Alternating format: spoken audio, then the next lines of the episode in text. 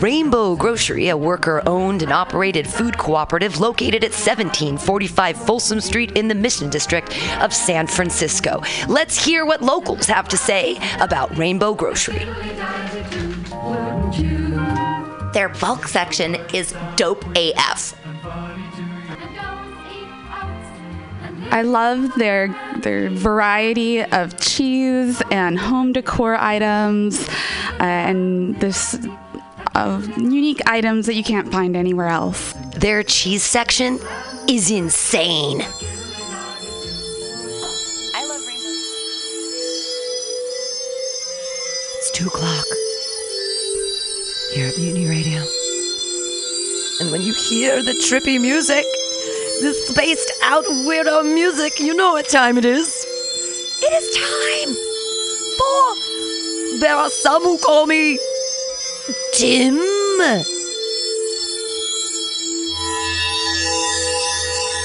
Welcome to Someone Call Me Tim. Uh, I'm your host, Pam Benjamin. I am joined today by the lovely, uh, funny, and uh, charismatic host of a show on FCC Free that's on Sundays, and she's hilarious and wonderful. You can see her all over San Francisco. Cassandra Inglesby. Yay! Hi. Hi. Yay! All right, welcome to Some Call Me Tim. Uh, this is the show where we talk about every week what one individual believes in, what makes them tick, what keeps them alive, what keeps them rocking on this earth and uh, yeah, that's that's what we that's what we talk about. So usually we start out with uh, looking deep into the eyes of Sparkle Jesus and asking, do do you believe in Jesus? No, I do not. I'm, I'm not a Christian, uh, so I do not believe in Jesus. But He has very. That's a very sparkly picture of Jesus. He has very kind eyes. Did you ever believe in Jesus? You've never believed in Jesus. Yeah, so I was. My family's Jewish, um, but I wasn't raised with a religion. So like religion, like growing up was like, which which winter holiday do you celebrate? Do you celebrate Christmas or do you celebrate Hanukkah? And that was like that was religion growing up. Gotcha. But my family celebrated both. Oh, good. Yeah. So you you you got eight days of presents and then a ninth day of presents. Yeah. You got nine nine presents. It's Oh, nice. Yeah. That's good. Yeah. Uh, so your mother's Jewish. Yeah. My mom's So you're technically a Jew. You're a real Jew. Yeah, yeah. It's, it's like I just did a 23andMe thing. I think it's like 50.1% uh, Ashkenazi Jew. Wow. Yeah. Where is that? Where are they from? Uh, I don't. I don't know the history Oh, okay. of the tribes of the Jewish people. Gotcha. I my my brother did some research and found out that my last name isn't really Benjamin. It Oh, was really? Rakovsky. Our people were called the Rakovskys, and they came from like Russia. They were like Russian Jews. oh, okay. So when they moved to America, they thought Benjamin sounds less Jewy. I'm like, I don't know. I don't know what the reasoning was to I change the name. Uh, During that time, I think a lot of people end up changing their names because they couldn't pronounce it or they couldn't spell it or they're just like, your name is this now. And Right. Um, the my my grandparents' name is Bauer, uh, which is B O W E R, um, but the original spelling was like B A U. uh, don't know something like that. Umlaut or something. Yeah, it was kind of German or something. Yeah. Right on. Uh, so you never believed in Jesus, but you also didn't believe in Judaism. Not really. Yeah. So, did you? What if you have no religious base? What gives? I mean, what gives your life meaning? That's a weird Yeah, question uh, to ask, but because I mean, doesn't mean that if you have religion that your life has meaning either. It just means that I don't know. There's some set of rules and laws that you go by to sort of live your life. So, like, where do you? Yeah, I mean, I think there's like societal um, kind of uh, s- structure of, of like you you're influenced by things like throughout culture, which is mostly Christian based, kind of uh, you know belief system of, of morality and um, kindness and to towards others and things Kindness. like that. You, you, you feel like a kind person? I, I try to I try to be empathetic to uh, you know towards people around me. It's hard when you live in San Francisco and you see as much uh, you know tragedy and everything is here. like with people on the like questionably housed Yes, yeah. And- the, the fact that we have like eight thousand homeless people in San Francisco Yeah. is is crazy. it is i when i was walking home last night from the bart there were lots of people sleeping on the ground Yeah, And they yell at the, they yell at them like they they move, push people around. Like the police will come in and you there's like certain time periods where you're allowed to be on the ground and when you're not, Really? you have to be out. Yeah, you have to be out of uh, you have to be up and out um, by before 8 a.m. and um, Wow. or the or, or the police will come and like take your stuff. Whoa. So if you so if you're like if you have a sleeping bag Yeah. and they'll just dump you out of your sleeping bag and take it. Uh, I'm not sure exactly how that Okay. works, but um, I've I've seen them try to like get like throw throw things away or get people to move or yeah. My one of my friends told me a story about uh, the street sweeper getting so angry and hosing a person down with water. Oh wow. So, so just ruined all their blankets and stuff. Yeah. And it's like, seriously, it's uh, where's the compassion? Yeah, I, I've seen the um, dump truck. Like they, they brought in a dump truck um, into one of the d- tent communities, and they just started. Uh, I have a film of it. Um, uh, they just started taking. They were these people were gone for literally 15 minutes, and they just took all of their their family photos and their tents Oh and their God. blankets and their pillows and their bicycle, and they're just tossing it into a, a dump truck. DPW. Yeah, yeah. I saw that on um, in front of Cell Space here on Bryant. Well, it's not Cell Space anymore. They knocked it down and they're building some big monstrosity. But before they knocked it down, there were some people that were living in front of it, and uh, they.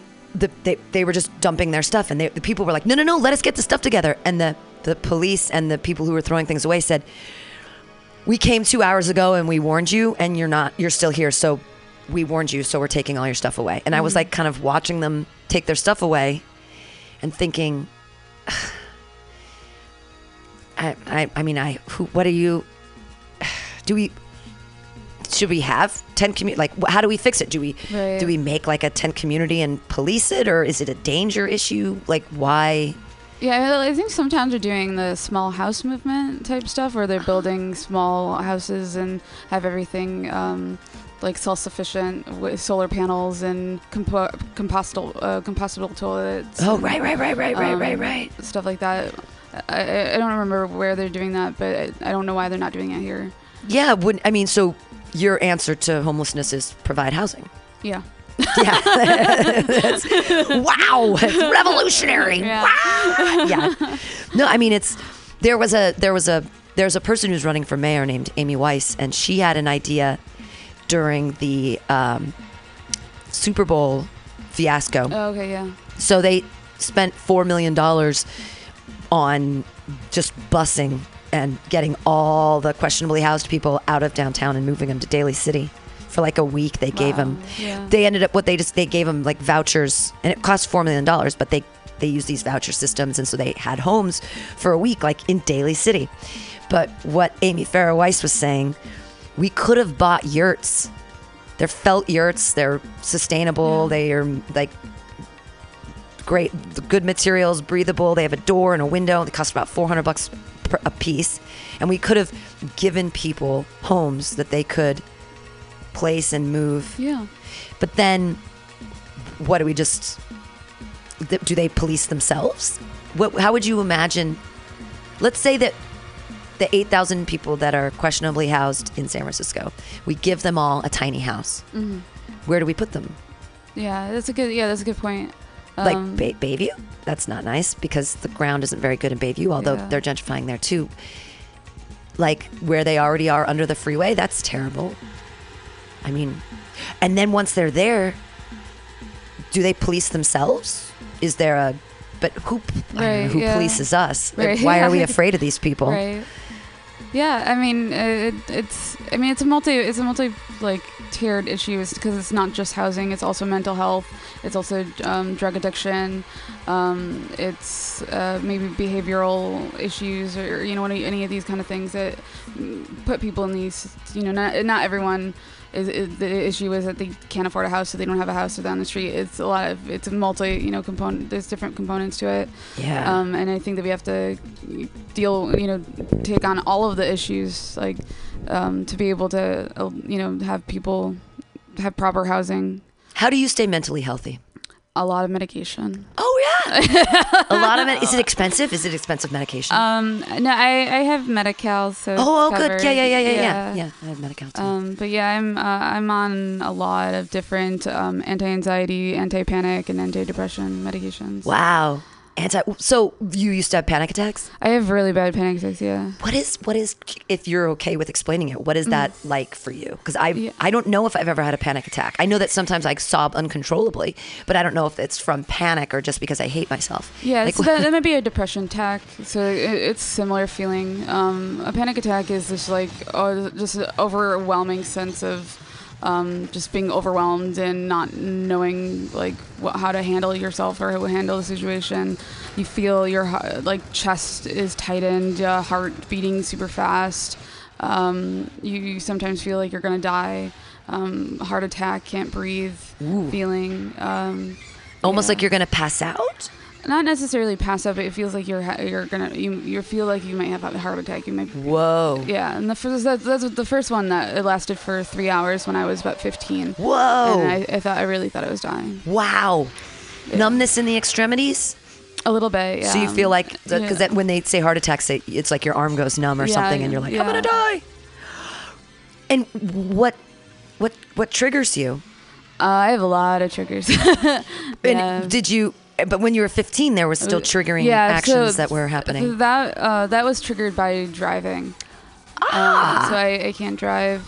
Yeah. I can't drive either. Yeah. I I used to drive, and I have no idea how I did it. I have no idea Mm-hmm. how I could. I can't even ride in a car now. Oh really? Jonathan hates when I'm in the car with him because I'm constantly like, Oh yeah. like I I don't understand. There's people coming. I'm like, like people are trying to merge in, and then these guys, and they don't use their blinker, and I'm like, how do you know what they're gonna do? What's going on? Like, Yeah, it's way It overwhelming. is. I- I can't believe that people drive all the time. Yeah. It seems like such higher order thinking, and yet we just were like, hey, 16 year old, I have the keys. Let's Right. go grab yeah, it. take this death machine and, and drive it around. Take this down. Yeah, let's let's hurdle ourselves through space at rapid rates in a in a in a metal object. Yeah.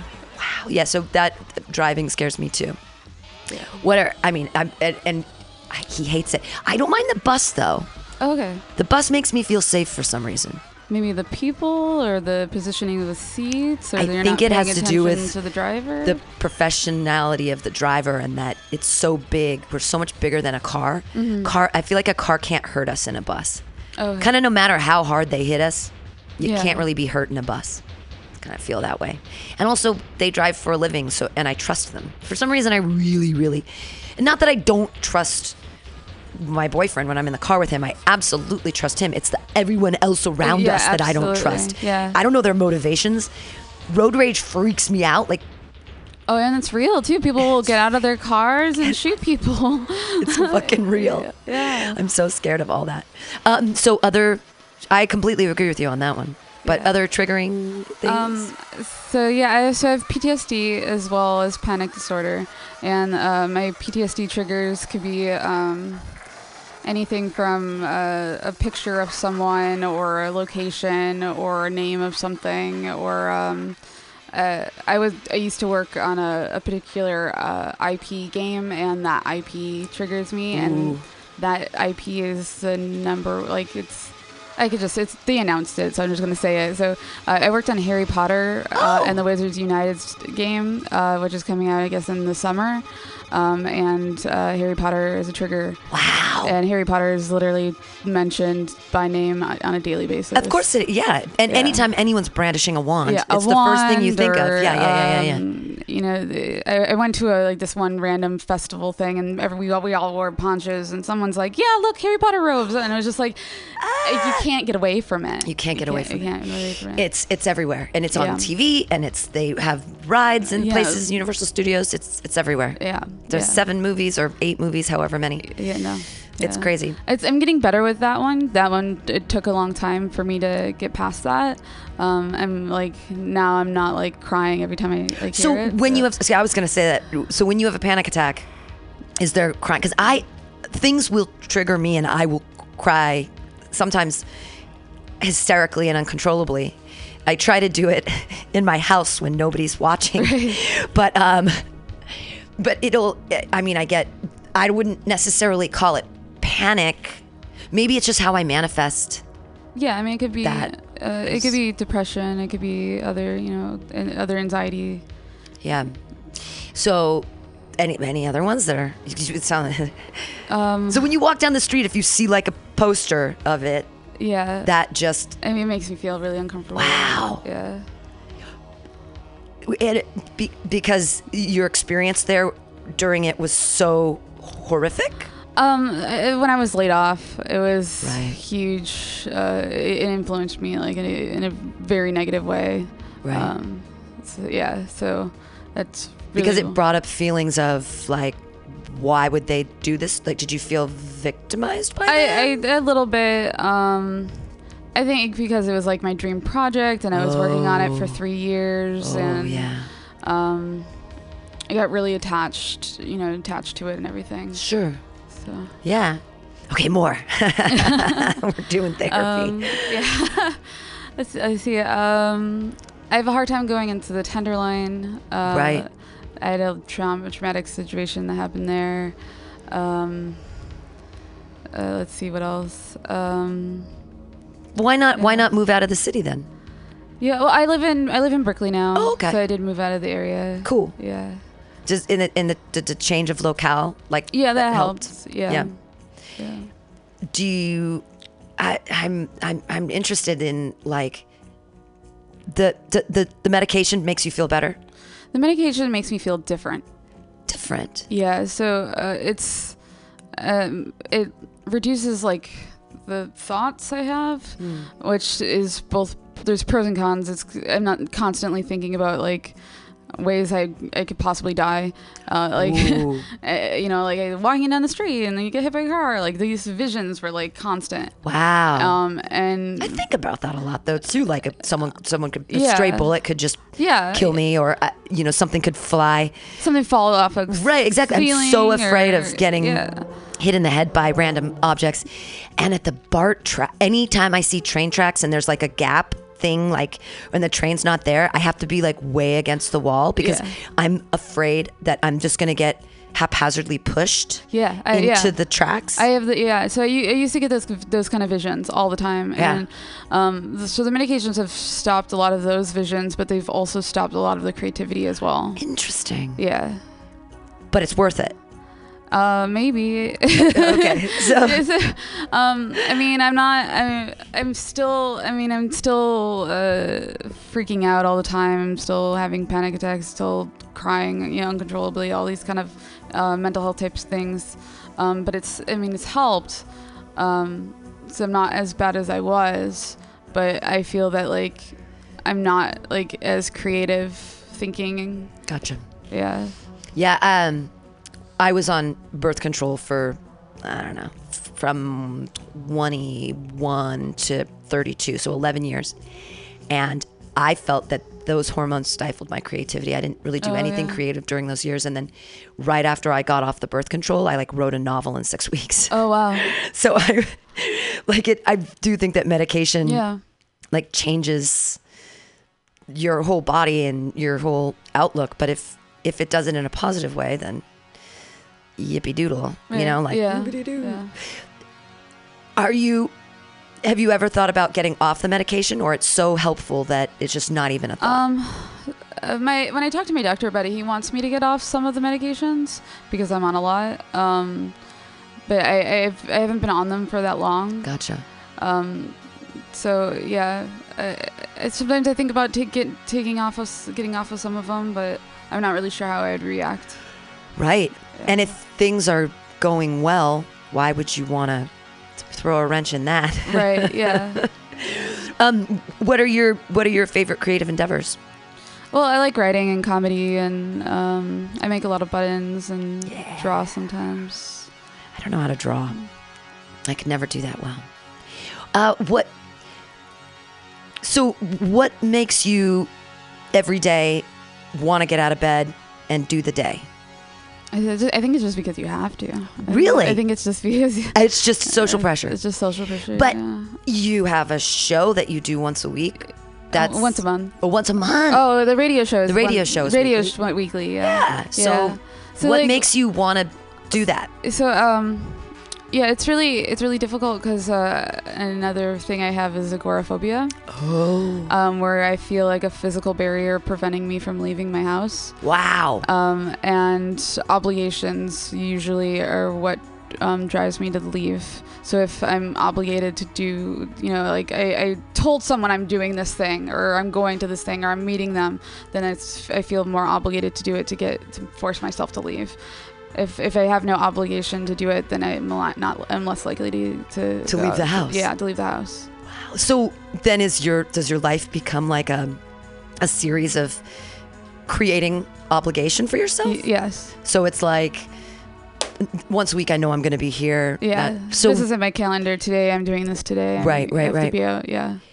have uh, are you actively seeking employment again or is that something that Yeah, cuz that's a big obligation, right? Yeah, yeah. So I've, I've been I was on disability. I, I had a um, a part time job uh, while I was on disability before. I'm not on disability now. I'm trying to get back onto it.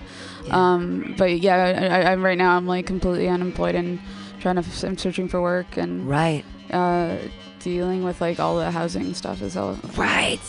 It is so tough. Like I, I don't have. I don't even know. Like you have an actual skill set. Um, I I wouldn't even know how to go about getting a real job at this point. Like there's so much work involved with Right. Yeah. getting a job that actually sort of suits your talents. And I feel like, do people even, I mean, I, I don't know. I have no idea how to search for work. It's very, and that's very overwhelming and scary to me to even think about reworking my resume, which is like Oh, a yeah, pile yeah. of dog shit. Like, this the concept of trying to brand myself in some way. Like, I, I just hate that concept. Even. Yeah, I don't even want to yeah. like even touch that. I don't even want to get Yeah, my resume right now is just like it's it has a list of like everything I've done that's unrelated. Like I have comedy on there. I have Yeah. radio, the radio show. I have um, you know previous work stuff. I've had volunteer experience. The thing is that it, there's no yeah, there's no like the where you know there's no Through line. yeah. It's just it's kind of just all over the place. Right. and- I'm I'm I'm the same way. I'm Yeah. all over the place. Uh so your panic attacks manifest as crying a lot sometimes yeah, in public. See, I cry a lot yeah, and I feel like it makes that with that state of emotion but it seems like other people just aren't. yeah. And would it be easier to just be able to express emotions socially or I don't I don't know what I'm I don't know what I'm getting at. I, this. yeah, I think we do try to like suppress our emotions in public because we want people to be happy all the time and smiling and, Right. and all that kind of stuff, and that's not realistic. And I feel like sometimes you have feelings and it, it's okay to own those feelings, but then I get told from the outside like you complain all the time or you're too negative. Right, yeah. And I'm like I have feelings of disappointment because I'm disappointed. I'm allowed to be Right. disappointed. I don't have to rejoice in other people's mediocrity, especially if it affects me negatively in some way. I, I feel like it's okay to express that, but what I get from everyone else is you you have to be look pleasant all the Yeah. can't you just be pleasant? Right. You know, why are you crying in public? Can't you just hide it? Yeah. So I don't know. I I wonder what would happen if I took medication. But it helped. It's it's helped you significantly. Yeah, I think so. Yeah. Yeah, crying all the no one no one likes. But I've been crying all the time since I was a very small child. Like I remember being in school, and if I was praised, I'd be embarrassed and I would cry. And if I was shamed or criti- criticized in any way, I would become very emotional about it. So, like I've I've always been that way, and I I and I I don't think that it's necessarily like a bad thing. No, yeah, I don't think. I mean, if you're able to, yeah, I mean, if you're able to get out of bed and you're able to, you know, do your day-to-day life, then it's not a, it's not an issue. You're able to express your emotions and yourself, you know, the way you need to. It's when it's when it's preventing you from doing things is when it's a problem. Right. So like m- me feeling anxiety where it literally prevents me from leaving my house, like that's an issue. Right. So it's I feel the same way. I drink a lot, but I wouldn't I wouldn't say that it's become a problem yet because I can still leave the house in the morning. So Yeah. whoopity doo. Right. But when I do have a day where I'm super hungover and can't leave the house and don't get anything done, that's alcohol preventing me Right. from living my life. Yeah. Gotcha. That's a that's an interesting and healthy way to think about it. But why do any of us do our day-to-day lives anyways? Like why the fuck do we care? yeah, society, I guess, or I mean, we're, we're we're trapped by a lot of societal things like our financial obligations and our, um, you know, all of that kind of stuff. So Financial obligations. well, yeah, I mean, remember Virginia Woolf, A Room of One's Own. Oh, it- Virginia Woolf in her famous speech, A Room of One's Own, like was like 1919 to some girls' school or whatever, and she was saying that in order to be a writer, or in order, well, specifically a writer, but to create, to be an artist, what one needs is room and board paid for so they don't have to worry about their financial obligations because you she said that you can't create art unless those basic needs are taken care of because you have to devote your entire mind to the art that you're trying to create Yeah. and not to creating financial stability and and like re- having your own human resources but it, someone else should take care of that for you if you are to truly create and be an artist. Which i'm like girl i am down. I want Yeah. a room of one's own and i want it paid for but mm-hmm. like we that is just completely unrealistic for us. Yeah, yeah. which is sad because artists used to have benefactors that would say what you're doing creatively is worthwhile. Mm-hmm. Do you do you feel that you get external validation enough to to to validate what you're doing creatively? I have a hard time like internalizing uh, external validation. Um, so I, like usually it's easier for me to take in the negatives than it is the positives, and so it it, it doesn't.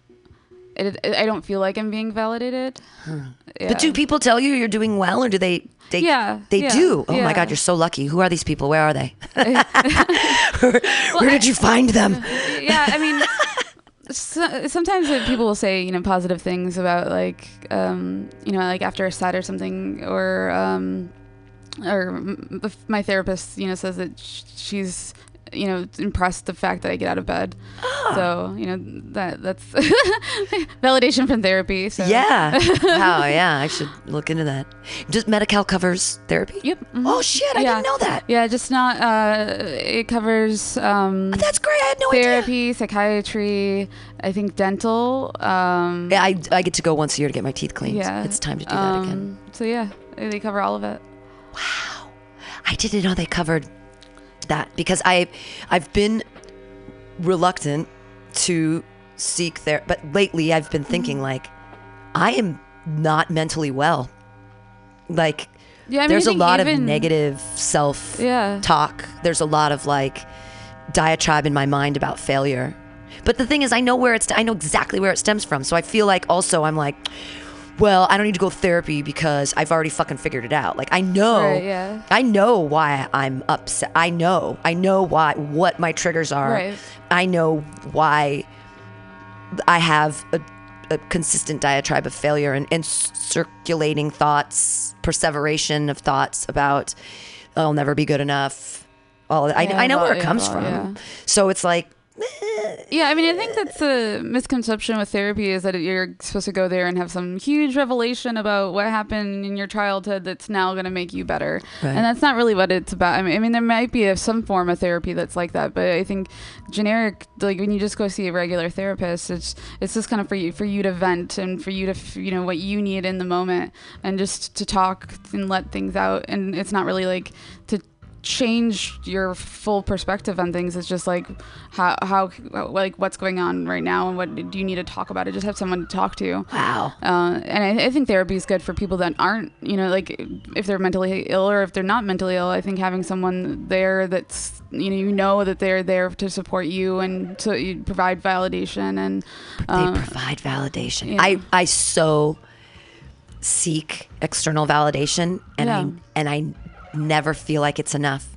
And when I get it from certain sources, I say, well, he only said that because he's my boyfriend, or they only said that Right, because they're trying to make me feel better. Like I always discount positive. out- It's like because it, I seek it from the wrong people. I guess like Maybe, yeah. Uh, I don't know. But external validation, it's it's so hard to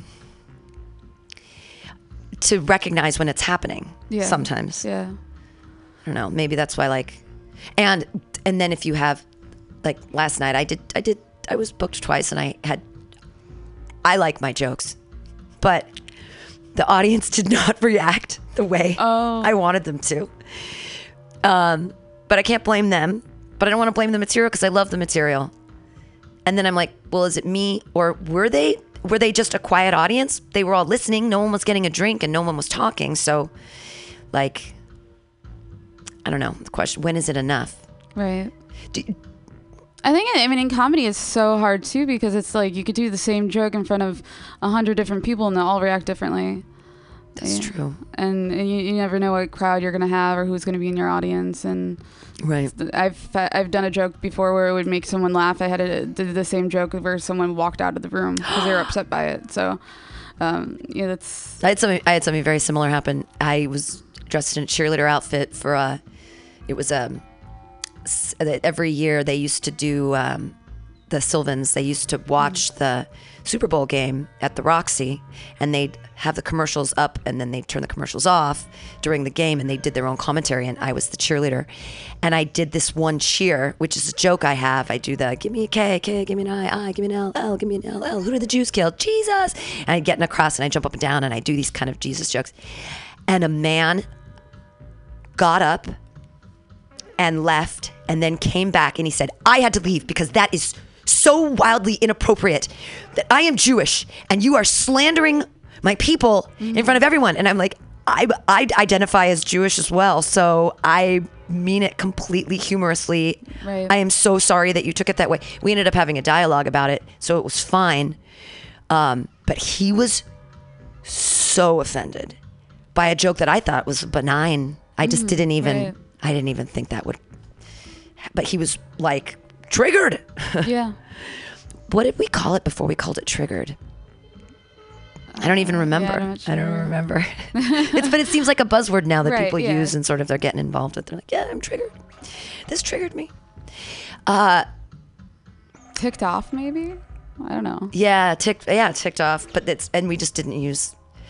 Do you think that we're that therapy over the say the last forty years has changed the way like? Mm, I don't know. It depends because who has access to therapy? Not everybody has access, but we do because Medi-Cal exists. Yeah. So I It's wonder. hard. It took me a long time. It actually took me like I wasn't able to figure out how to get therapy until I tried to kill myself, and then they forced me into it. Ah, So I don't recommend that for you. right, right, right, right, don't right, right, recommend right. killing yourself, but like it got to the point where that that's I didn't know how what, what else to do, Right. and and then they once uh, I was in that situation, the hospital uh, helped me out.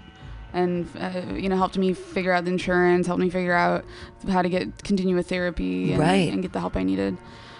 Well, then that was very helpful of them. Yeah, yeah. uh yeah i this is this is very funny not funny it's terrible but uh, when i was 17 i tried to commit suicide as well and i took ton a ton of aspirin and ibu I took aspirin and ibuprofen, and they told me later that because I took half and half, that was the only thing that kept me alive. If I would have taken all of one kind, I would have died. But somehow, doing half aspirin and half whatever.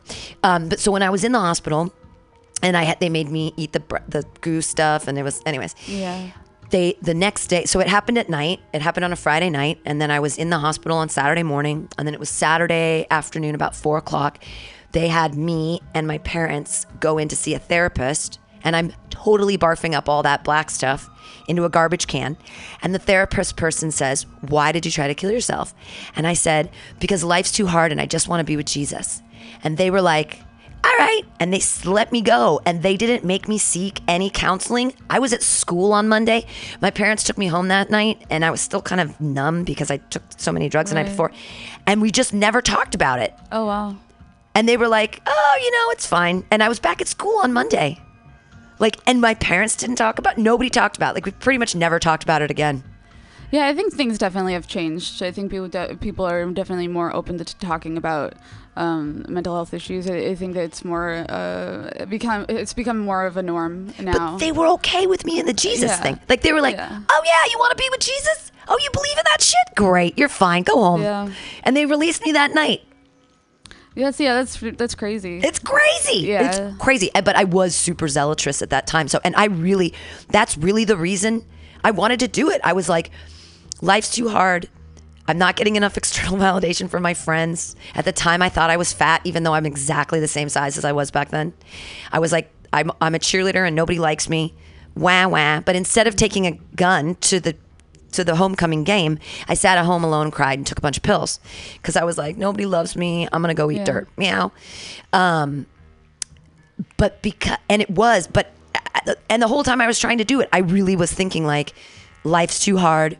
Like heaven is. This was the so- song I was singing, right? So psychotic. Heaven is a wonderful place filled with glory and grace. I want to see my Savior's face. That's the other part. Because heaven is a wonderful place. I want to go there.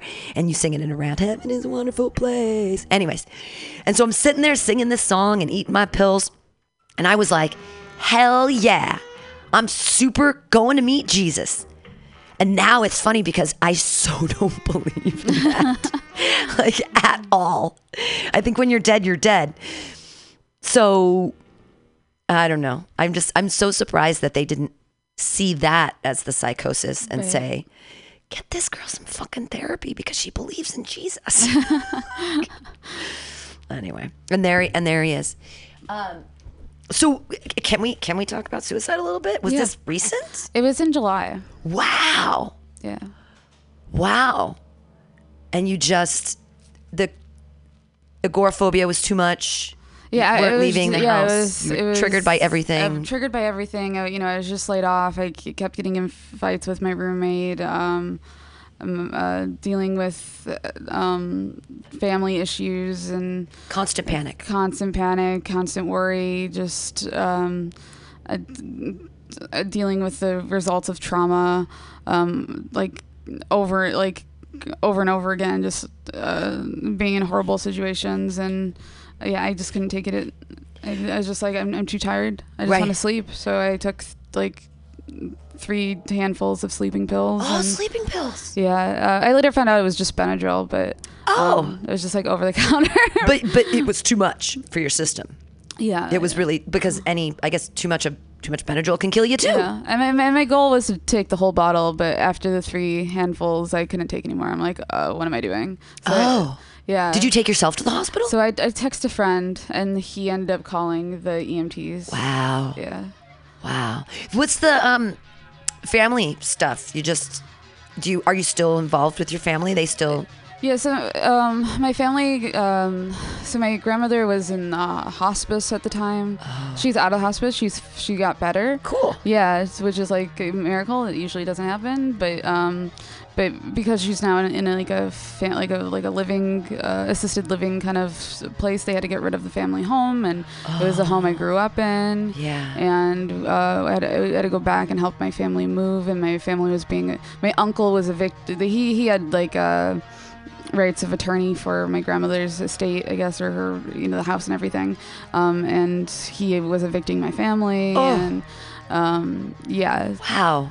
So um, th- there was like, yeah a lot. But you're close to your you're close to your mom and dad. Everything's I'm close with my mom. Um, I, I don't really. I don't. My parents have been divorced since I was like one years old. Oh wow. Yeah, um, and I, I talk to my sisters somewhat frequently.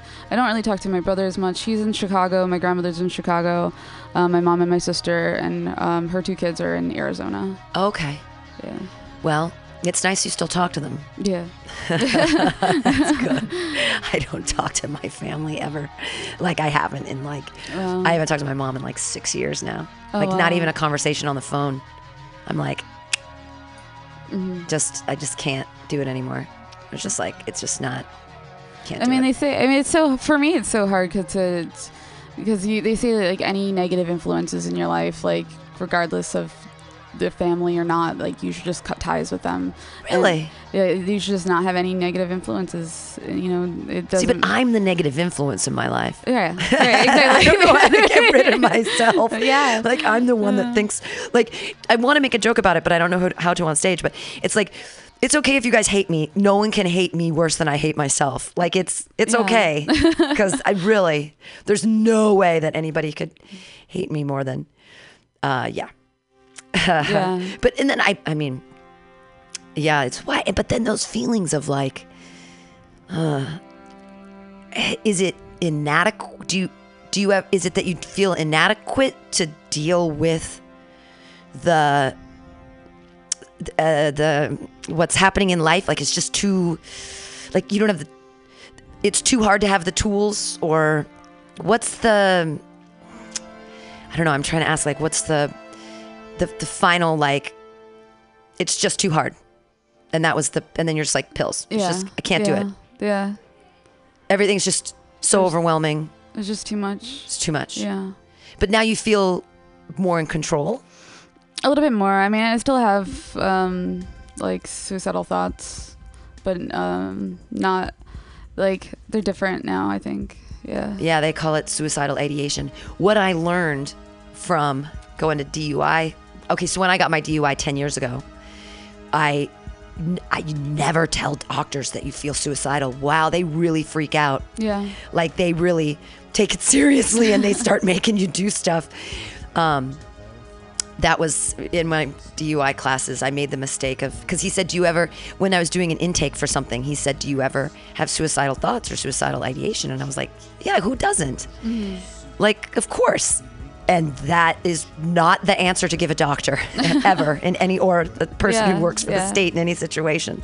Otherwise, they really get. But I mean, I I feel like that all the time, like just hopeless. Right. Yeah. Supposedly, it's not a normal feeling. Supposedly, it's not a normal feeling. yeah. Supposedly, uh, people don't think about suicide that often. Really? Yeah. I. Oh man, Yeah. That poor that poor YouTube lady. I, I feel so much empathy for her. And my my co-host on the AltaCast, she said, I have no empathy for that woman. She went and shot three people and then killed herself. And I was like, but like, she killed herself. Like, I feel I feel badly for her that she it was at it was at that point Right. Yeah. that she was like, I'm going down and I'm taking people with me because I am feel so worthless or Right, yeah. Or anger or. Yeah, anger, but why take revenge against yourself? I guess Yeah. I guess once you've harmed other people in that way, you really don't have an out Right. because what you're gonna go to you're gonna go to jail, like. Do they work hard in jail to help you not kill yourself? I guess if you do, they, they take your shoelaces away and they Yeah, I have no idea. try not to let you starve yourself, although that would be a terrible way to die. Yeah. Like, ooh. Yeah. Ooh. Yeah, I'm a pills I'm a pills person too. I wouldn't I could never shoot I could never shoot Uh, yeah, myself. no, I I could couldn't never or it. shoot No. anybody else. I can't imagine that. No. I wouldn't be one of those people that took people out with me. Cause I cause the only person I'm mad at is myself. Right. Yeah. So I'm not gonna like try to harm other people. This is I hope there aren't any doctors listening to this and they're like, We're coming down to mutiny radio. We're taking them we're taking that girl to therapy. I but I have I've been thinking a lot about seeing if therapy is an option that might Yeah. make me feel more healthy. Yeah. I mean, I've been to, I've been in and out of therapy since like first grade. Wow. Yeah. So uh, some some thera- therapists are good, some therapists are When you were not in good. First grade though, what were you what were you doing? Like I this is something I used to do and my Yeah. my parents got called in the office for it, but they didn't believe it, but I totally believe I was doing. it. I would I was masturbating in front of people when I was in kindergarten because I was so uncomfortable with the group dynamics and not feeling I mean, I remember feeling like I'm not part of the group when I was in kindergarten Yeah. That's how I at felt four too. or five years old, Yeah. I felt like I am not accepted by these people and they don't like me. yeah. And so I would, I guess, masturbate in class because it made me feel good. Mm-hmm. Because I was a little girl who wasn't socially equipped to deal with bullying and mean people and all that stuff. Yeah. And the girls did not, they did not like me. And I felt it even then. Yeah, I But- remember feeling that too. Yeah, of always being different, always being an outsider or not fitting in or not like or knowing things that other people don't you know like that don't they don't know things like and it's it's weird yeah, no, I yeah, I was the weird I was the weird girl. Always. And I I just never felt like I belonged, but I also mm-hmm. felt like I I mean I could read when I was 3. So when I was in kindergarten and they were learning to read, I was like this shit is easy. Jack and Jane went up the hill. Mm-hmm. Like, blah, give me some you know, I'm I already read Narnia books. Like I was oh, on Oh, wow. like I was on Laura Ingalls Wilder, like in when I was five and six years old, you know? And like Little House on the Prairie stuff. So I felt different because I and I think this is funny that we're getting into this. I think that a lot of my need for external validation has been that I feel that my intelligence isn't respected. Mm-hmm. I feel like I feel like it's never been respected from teachers and other students and like I, I've I, I just I felt like I was a smart I always felt like a smart little girl and but no one was ever saying you're a smart little girl. Right, They were saying yeah. you're so cute, you're so pretty, look pleasant. yeah Why can't you just stop crying in public? And I'm like, why can't you validate my intelligence? Right. But then when you're a person running around going, validate my intelligence, people don't like that. They don't react well. yeah they, uh, they humble bragging or some sort of other thing that you know people can call you right. but I was like, can someone just tell me I'm good at reading? Like, yeah can someone just tell me I'm smart? we need it we need to have that Yeah, validation And I think that I just went to, and it was because it was a Christian school. And I think that they were sexist. And I think that they were classist because everyone at my school was super, super rich. So was I, but I didn't know it because they were like so rich. Oh, wow. Like one of the girls at my school, her horse stable was bigger than our house, you know? Oh, wow. Like she had 12 horses and her house was like a fucking mansion with it had it not only had a pool but it also had a pond you could swim in. Wow. They were like so the people i went to school with were wildly wealthy. But we had a four bedroom house. I, had, I never i always had my own room you know? I but ah man that dang christian school.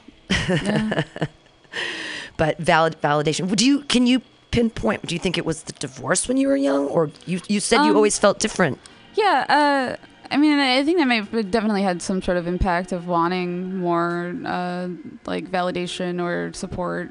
I'm sure that has a you know impact on that, um, feeling like neglected or pushed away.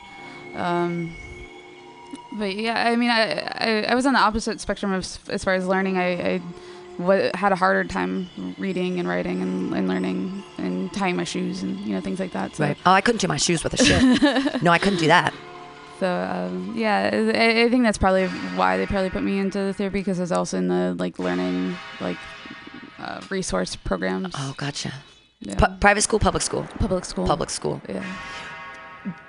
do you, so you think that the learning learning in a different fashion because that's all it was is that they yeah. ju- they just weren't teaching to you Right. you, you did a little bit you know more but then do you, do you think it's you felt not as smart and that made you feel different because everyone else was getting it or were you just There's- was I it mean, frustration There's, there's part of that. I think in, I just like like culturally, I think I just didn't feel like I fit in either, just within the the dynamics of the groups, and um, you know, I just felt like an outsider in general.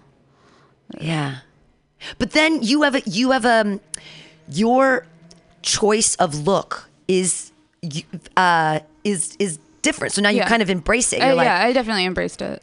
Yeah. and when did that when did that change kind of happen that you felt like I know that I'm different and I'm going to fucking be different. Yeah, um, I think so. In fourth grade, I decided uh, I'm gonna listen to pop music because that's what everyone else is listening to. So I tried to, I started to try to dress like everyone else, or try to listen to the same kind of music as everyone else, and I looked around and I'm like, people still don't like me. so like, it can't, it can't be this. So I just, uh, you know, Wow. yeah. So I just embraced, you know, what I liked and and uh, hardcore and But and that was but you figured that out in 4th grade. yeah. It, it took me to col- till college. I I desperately tried to fit in for in, all the way through. I mean, I think we do all the time. Like, for I mean, I, in comedy is the same way. You want to be with different groups of people, ex- accepted or Right. acknowledged, or Right. Yeah. you know that kind of thing. Definitely. I, I I'm seeking validation from the wrong audience when it comes to because it is. I've tried. I've, it's it's been hard. That's been a real difficult thing for me. Is even feeling feeling like an outsider within a community where ostensibly I'm kind of an insider, but I still Right. feel like an outsider. Yeah. So like how we draw our circles and decide what's in and what's out. uh, maybe that's maybe that's the healthy part is taking circles away or making circles wider or I don't know. I just try not to seek any external validation from comedians ever. Like when I first started out, God, I wanted people to say good set to me. Oh yeah. I wanted it so badly. I wanted I wanted it and it would I would get devastated. Especially if I had a good set and nobody said good set. Yeah. If I felt like I had a good set and no one said good set, I felt like it was a shitty set. But then I was like I, I mean, I'm truly the only one that can know, but no, because the audience is what determines. Yeah, it's weird because there's multiple factors. Because there's like the there's the performance and the writing, and then does someone laugh and and did you feel good? Because you can get up on stage and feel awesome, and del- you know if you feel like your delivery is great, you remembered all your lines, you know, all everything you you know you Right. feel if it went well, but then the audience doesn't laugh, so technically you bombed. Right. But you you know you felt good about it, so uh, to me that would be a good set. Yeah. I mean, obviously your audience is you're supposed to make them, you know, respond in some sort of way, but um, I think that's just one of the many components of, of a good performance. Yeah. Uh, so it's yeah. The, the only one who can change the way you think is you, really. Well, no, other people can. Other people change the way I think all the time. Yeah. So I can't say that it's just. Although it's because I listen to them and then I choose to make a change. So Right. it is, Yeah. I guess, ultimately, happiness only comes from within, which they always say, and I'm like, eh, fuck you, guy. Or like, you know, like the only you have to if you're gonna love someone else, you must first love yourself. Right. And it's like, I don't think that's true either That's because true. I hate myself and I love my boyfriend Right. and he's amazing. Yeah. So Yeah. it, weird. Life is weird. Definitely. Yeah. Uh, what other uh, what other belief? What what gives you hope for the future? It's hard. Um, it's, I'm sorry, I asked the worst questions. So, um, yeah. Yeah. It's only uh, I've been grappling with this over the past week and a half, like pretty hardcore. Just yeah. like what gives? I'm in a really low place right now too. So Yeah, Mercury's in retrograde. what? Mercury's in retrograde. It gets out. It's out of retrograde on April 15th, tax day. Uh-huh. So things should be better after then. Okay. Things should be definitely better. But until then, Mercury in retrograde makes everything chaotic. It's mm. Mercury's like the the planet rules, you know, communication and transportation and contracts and stuff like that. So if you're dealing with any issues like that, don't don't until the 15th. Because Okay. they're because it's it's I mean the and the bus was in psychosis yesterday. Like it was just like ugh. I had like four bus incidents. Wow. Yeah, of like people just the the the Geary R. There was another one right behind it, and the fucking bus driver's yelling, "There is an empty bus right behind me," and all these people were just they and they were old too. They were like twelve old Asians, and then this other old guy who was white, but they all decided we're getting on this motherfucking bus, and the bus was full. There was nowhere to go, and they just kept packing in. And this one guy's getting pushed, and Jonathan's getting pushed, and we're separated, and I'm getting pushed, and people are sort of like screaming, and they're like, "Get off, old man! Get up! Don't get on it! There's another one behind!" And they were pretending they didn't speak English, and I was like, "What's going on?" Right? It was like Wow. it felt dangerous and chaotic in a way that was like almost humorous, but not at all because they just kept pushing on. And then there was a different bus we were on, and we were trying to get off, and we kept saying, Excuse me, we're trying to get off. And the people were just pushing on. It was like the people getting off pushing against the people getting on, and no one was letting anyone go anywhere. And I was like, We are having some really bad communication issues right now. with transportation and other people. The bus is moving between two buses and there's people walking. I'm like, what the fuck is going? What is going on right yeah. now? Like. Bus drivers couldn't communicate. There were three buses at one intersection, and then there were people getting off and people getting on, and another bus moving, and it was just a really multiple unsafe influ- things. And I kept looking at Jonathan, going like, "Mercury's in retrograde. Mercury's in retrograde." But it's things should get better after the Okay. the 15. Also, like just, pers- are you what? What's your what's your other sign? Are you Libra? I'm a, I'm a Leo. Oh, you're a Leo. Yeah. So you like to be in control of things, and yeah, when, this is when, a time I, when, when you I feel out of control. Yeah, when when I don't know what's going on, it like freaks me out. Like, uh, the yeah, if if anything's in flux, I'm like, oh, I'm like in mad zone. Like, what? I need to know where where it's what's going on. What is all the details? What's right and it's a communication and it's yeah so just know and have faith that after the 15th things should be lifted do you know what retrograde means No. so it's three times a year when our the tilt of our planet makes mercury seem to travel in the opposite direction of our orbit of the sky. So oh, when the rest of the celestials are going, like, you know, when Orion's moving and it always kind of moves mm-hmm. in that same circle and you see it and it goes over the sky, you're like, oh, okay, I know what time it is because Orion's over there, over there, whatever. There's certain constellations, but Mercury travels in the opposite direction of our rotation during that time. It just, it, it's a, it appears to do that. Okay. So they call it in retrograde. It happens three times this year. Right now, at this time in June and July, and then a later time. Mm-hmm. And when that happens, people with control issues feel very chaotic Yeah. and out of sorts. And I just it- now like think about when you see people and people a lot of road rage, a lot just it's people feeling out of control and like trying to express it. It's just it's been happening and you'll see people in bad moods, a lot of people yelling. It's of it's communication and Yeah. transportation and control issues. So everything should sort of feel better. And maybe and it maybe we both of us share this same thing since childhood that we just feel things more than other mm, people. yeah. So when these celestial things are happening, other people are more able to push that away and just not even it doesn't even enter their psyche or their being. And there's maybe an empathic sort of and how else are we supposed to feel? Trump is president. Right. People are getting shot Yeah, in their yeah. backyards and at, at, at work. And Yeah, yeah. The gun gun issue is you know out of control. out of it's, it's control. I think it was there's after the Parkland shooting of there was another school shooting after that, or two two more school shootings after that. Um, one where uh, a guy killed his parents at, when, when they picked him uh, picked him up for spring break. He shot him, and then um, there was I don't remember what the other one was, but yeah, and then yeah.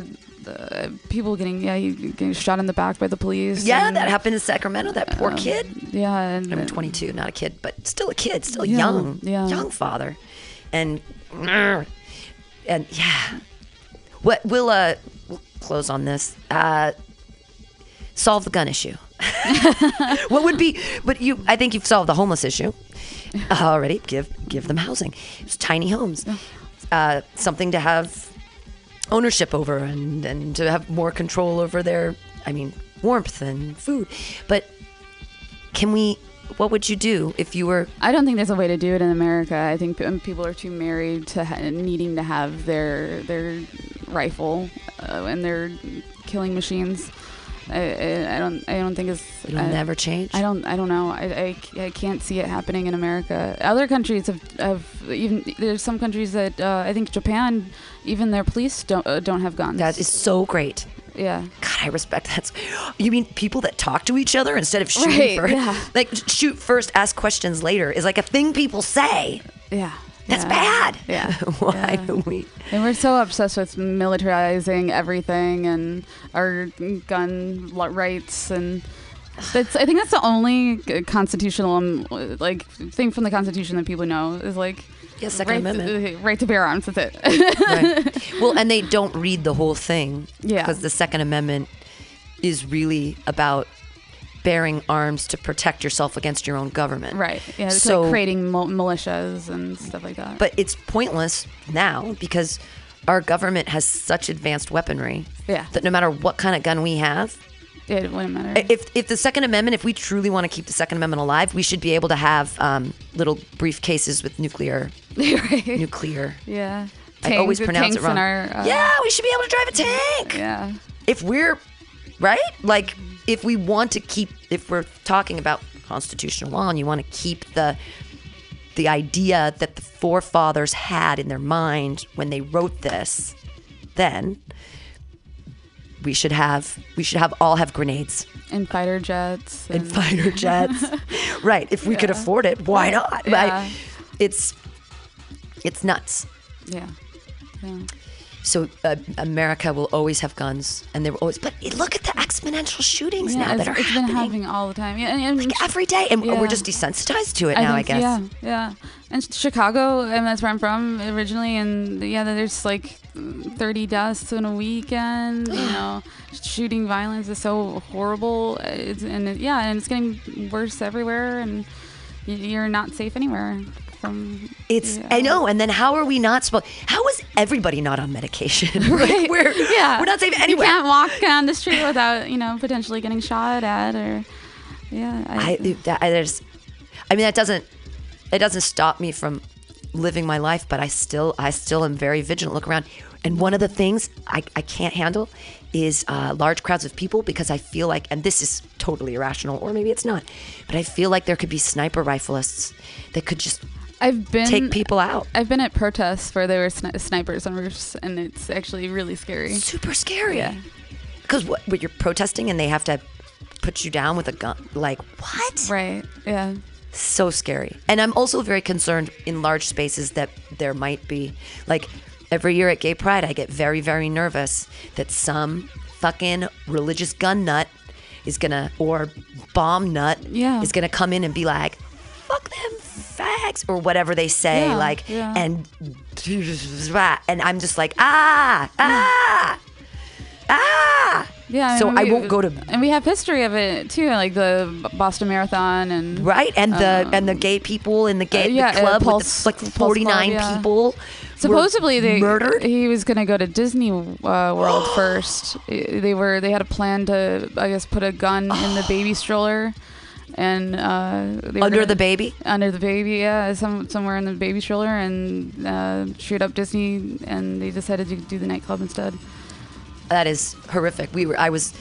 I was wondering when when is it going to be Disneyland? When is somebody gonna Yeah. w- like the happiest place on earth? Da, da, da, all the kids, or the other one we were saying yesterday when we were discussing this at the bar, uh, In-N-Out. right, like something everybody loves that is yeah. delicious and amazing, Yeah. and that makes so many people happy. Man, that's I know right, someone's yeah. gonna come in and just be like, for what? Maybe because they're Christians, and they'd say, "Well, it's a Christian-owned business. Yeah. We're gonna blow it up." The world is a scary place, Very scary. and I'm I'm glad that you're dealing with it. You've given me some hope today. It's nice. I'm glad.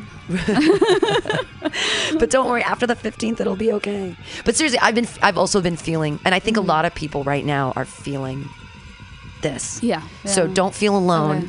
because the chaos is upon us Yeah.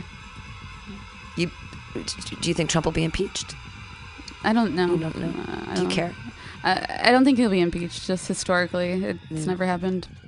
Even even when we impeached Clinton, he stayed in office. right right um it, but even if he resigns we've got we've got a, a Pen- nutball behind yeah, him so Pence is even worse. and Yeah.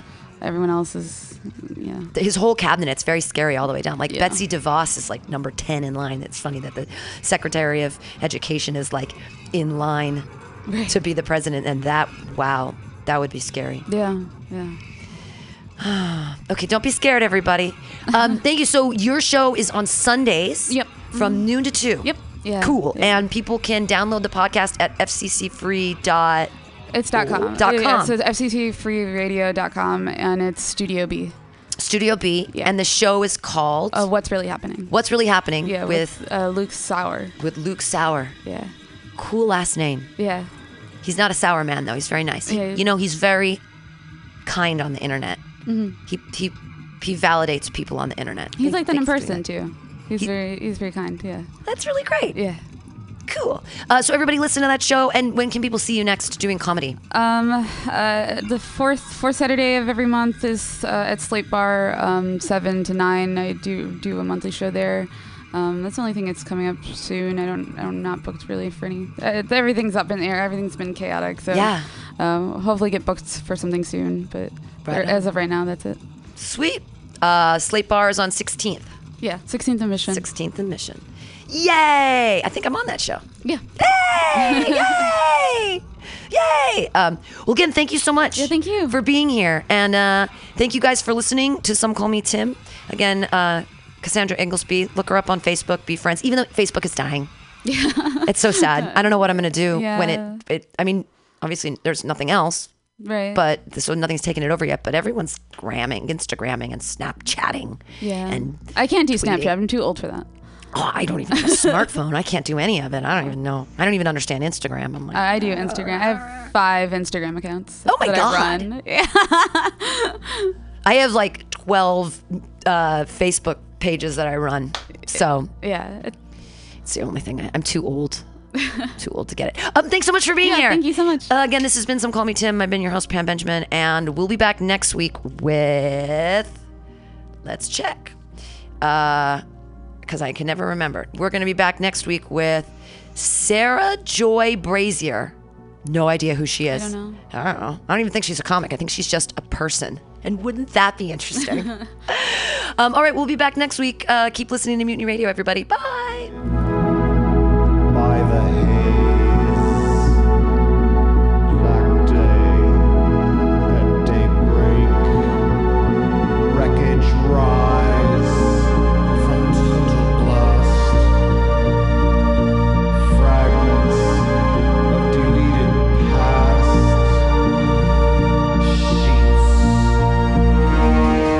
Tired of swimming through a sea of podcasts?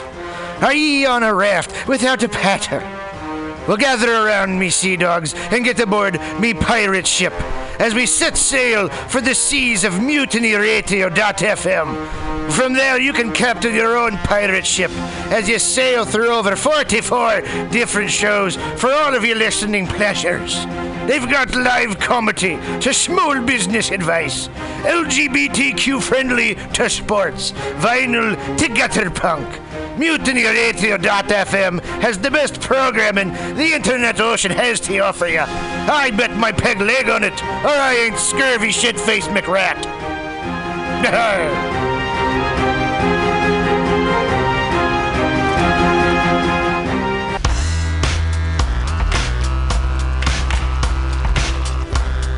Everybody.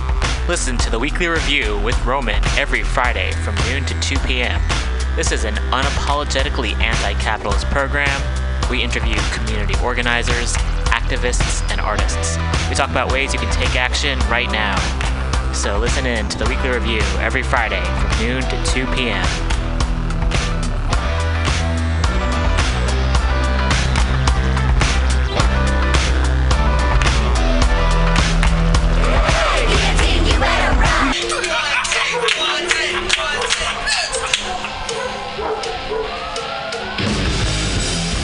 Subliminal SF brings you visual and auditory mind control. For the best graphic design, physical merchandise, and live music promotion, go to www.subliminalsf.com and check out their hilarious t shirts and super cool bands at clubs and bars all over the Bay Area. Subliminal SF creates amazing flyers, posters, and design for every need. So go now to www.subliminalsf.com and experience what this wonderful local business has to offer.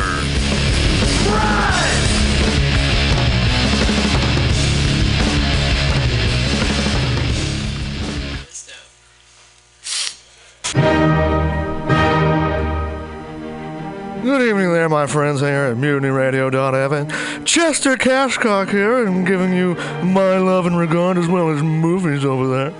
And uh, I just wanted to let you guys know that anytime I go swimming in my vault of rare coins and piles and piles of filthy cash, I can't help but listen to Pamtastic's Comedy Clubhouse every Friday from 8 to 10 p.m. I mean, if anyone who knows anything about comedy knows that Pamtastics books the best of San Francisco and beyond's underground comics. It's a great showcase, and they have a fun time at Pamtastics deep in the Mission District where you can laugh off your tushy for a mere $5 every Friday to 10 p.m. And I laugh because $5, I mean, that's what I use to wipe my tushy with. So to laugh it off for a mere $5 is indubitious. But if you can't make it to Mutiny Radio, well, don't even worry. Don't fret at all. You can simply download the podcast post show and giggle in the comfort of anywhere, like your Aspen summer home on the mountain ridge with the kayak feeling. So all you got to do is just go to podcastics.pcrcollective.org slash comedy clubhouse, or you can listen live every Friday from 8 to 10 p.m. as your host Pam Benjamin brings you the best comedy from San Francisco and beyond the universe. And what's better than the universe? It's a cash cock, honey. Yeah.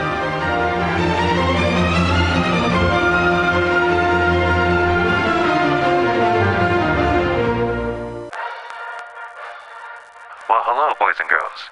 You know what a password is. That's a secret word that soldiers would use to get past the sentry and up to the front. Well, here's a password that gets you up to the front in all the right places. It's cannabis energy. It seems the faster you go, the more cannabis energy you need. So if you want to win, you have to have lots of cannabis energy. And the swellest way I know to get it is just by using Green Army Skincare. Boy, they're just cram full of cannabis energy. There are more cannabis energy units in one lip balm tube than you use circling the base 10 times or when you ride your bike 4 miles across the city. And it's fast acting. Why, no sooner than you apply some balm to your mouth or pain areas, you practically feel the new strength in your muscles. And what's more, Green Army Skincare is a good, wholesome product. They're made with body nourishing cannabis and other natural ingredients. So go out there today and pick up some Green Army skincare products from your local cannabis procurement center. Join thegreenarmy.com.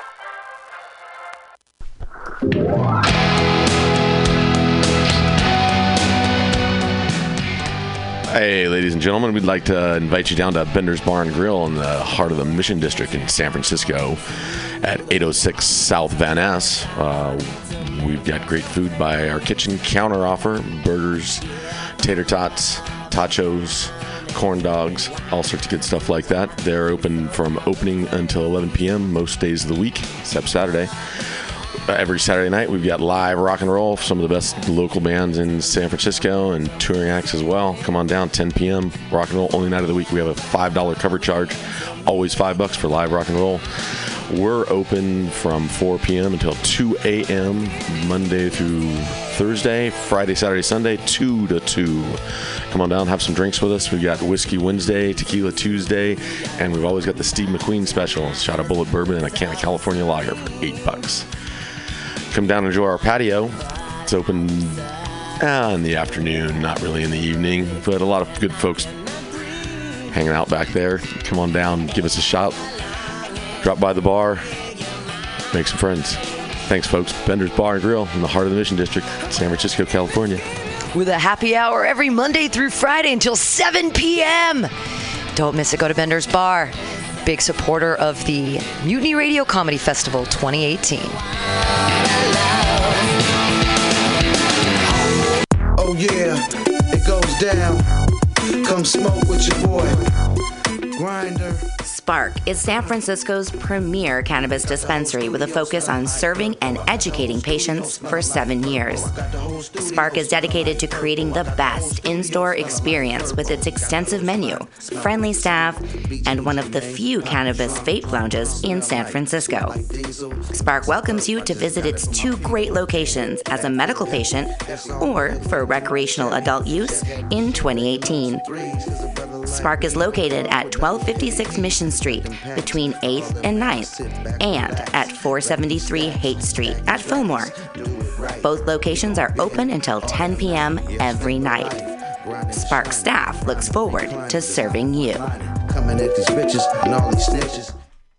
SPARC looks forward to serving you. It's absolutely true. Uh, I get to start a new show with involved with SPARC starting on 420. It's going to launch on 420, but it'll be once a week, an hour from 4 to 5 uh, at their mission location. Which is awesome, and they're wonderful. And I'm very excited to do a new podcast for them called the Sparcast, S P A R C A S T. It's coming soon, and I'm very excited about that. Uh, yeah. I've decided for the second hour of Some Call Me Tim to be totally um, narcissistic and and read Jane Six um, because I'd like to listen to it, and I also um, need to know what's going on so I can continue my story because I've only done 13 episodes and I need to find out. Um, I need to remember what's going on. So here we go, everybody. I'm going to read Jane 6, uh, periodical number one. Jane opened her eyes to a world with three choices. She existed on the 100,016th floor of the Ten Lawn, but making this choice would help her live. She certainly wouldn't have to have the catheter anymore, pulling the urine from her body to break it into its usable components. Soon she'd be breathing that sunny yellow as oxygen and using the trace carbon to enrich what was called food. No one exactly knew what they ate, except the brownish green goo looked disturbingly similar to what came out the back end tube and had the right amount of base elements to keep them alive before they made the choice. Jane Six had to choose. Not choosing one of the three meant staying in her pod in the Ten Lawn, a group of 10 high rise towers built after the water wars of 2121, and she couldn't exist this way much longer. There was talk of a small group of refusers on the 1050th floor, but that had to be legend. None of the Ten Lawn residents seemed to be over 20, and how could you live this way by choice? You had to choose, and there was no fourth option of staying. Like all the girls in San Francisco's Ten Lawn, Jane Six had never seen a lawn or even been outside the building. She couldn't afford to. The breathing apparatus wasn't part of breathing apparatus wasn't part of basic. Neither were the food upgrades or water supplements. She dreamed of glasses of water and was told that making the choice could give her something called a tap, where she could fill glass after glass of the glorious stuff. Even wash herself with it. Imagine washing her body with water. The most she'd ever drank at once was the straw capsule devices that delivered one precious ounce, just enough to bathe her mouth in its sweet wetness. She'd have to settle for the water lozenges. All the girls in the Ten Lawn had acrid breath from sucking on them to keep the dryness at bay.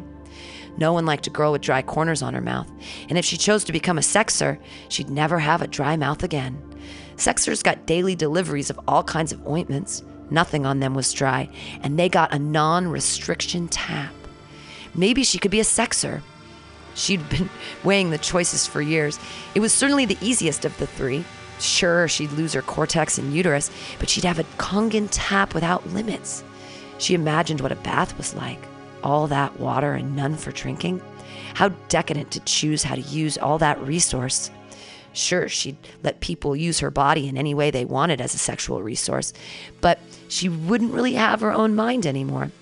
They replaced the cortex with a chip that made you want it all the time. So, what was the problem? Kim 7 and Kim 12 became sexers, and they really seemed to like it. In only one week since their choice, they both gained four pounds. Their hair shined and bounced, and Kim 12 even gave Jane 6 a bite of something called apple. It tasted like crunchy sweet water, and Jane 6 would do almost anything to get another bite, except remove her cortex and uterus in what they called a non invasive surgical procedure. Jane Six could choose to be a breeder. The opposite of a sexer, these girls chose to be implanted. They used their uterus to grow a better future. While sexers worked until they died, it usually happened on the job as the majority of sexers died from strangulation. Breeders only had to birth 20 in their lifetime before they went out to pasture. At least that's what they said. She'd never seen a breeder not full of future, and she'd never seen a pasture. She'd heard rumors that people used to eat animals called cows who lived in pastures and ate grass, but that was crazy talk. No one ate animals. What a waste, as so few animals existed in 2222. Where would you keep them? In in one of the Tenlon towers? Would they have a catheter? Would they recycle the nutrients in their base forms? It was all too much to think about, and Jane Six didn't think she could be a breeder. Seemed easy enough get special supplements and a semi restricted tap. She could wash whenever she wanted, but never submerge. And she could drink glass after glass without payment. Jane Six didn't want the added two catheters to her breasts, and she'd be constantly growing and shrinking. But every choice came with compromises.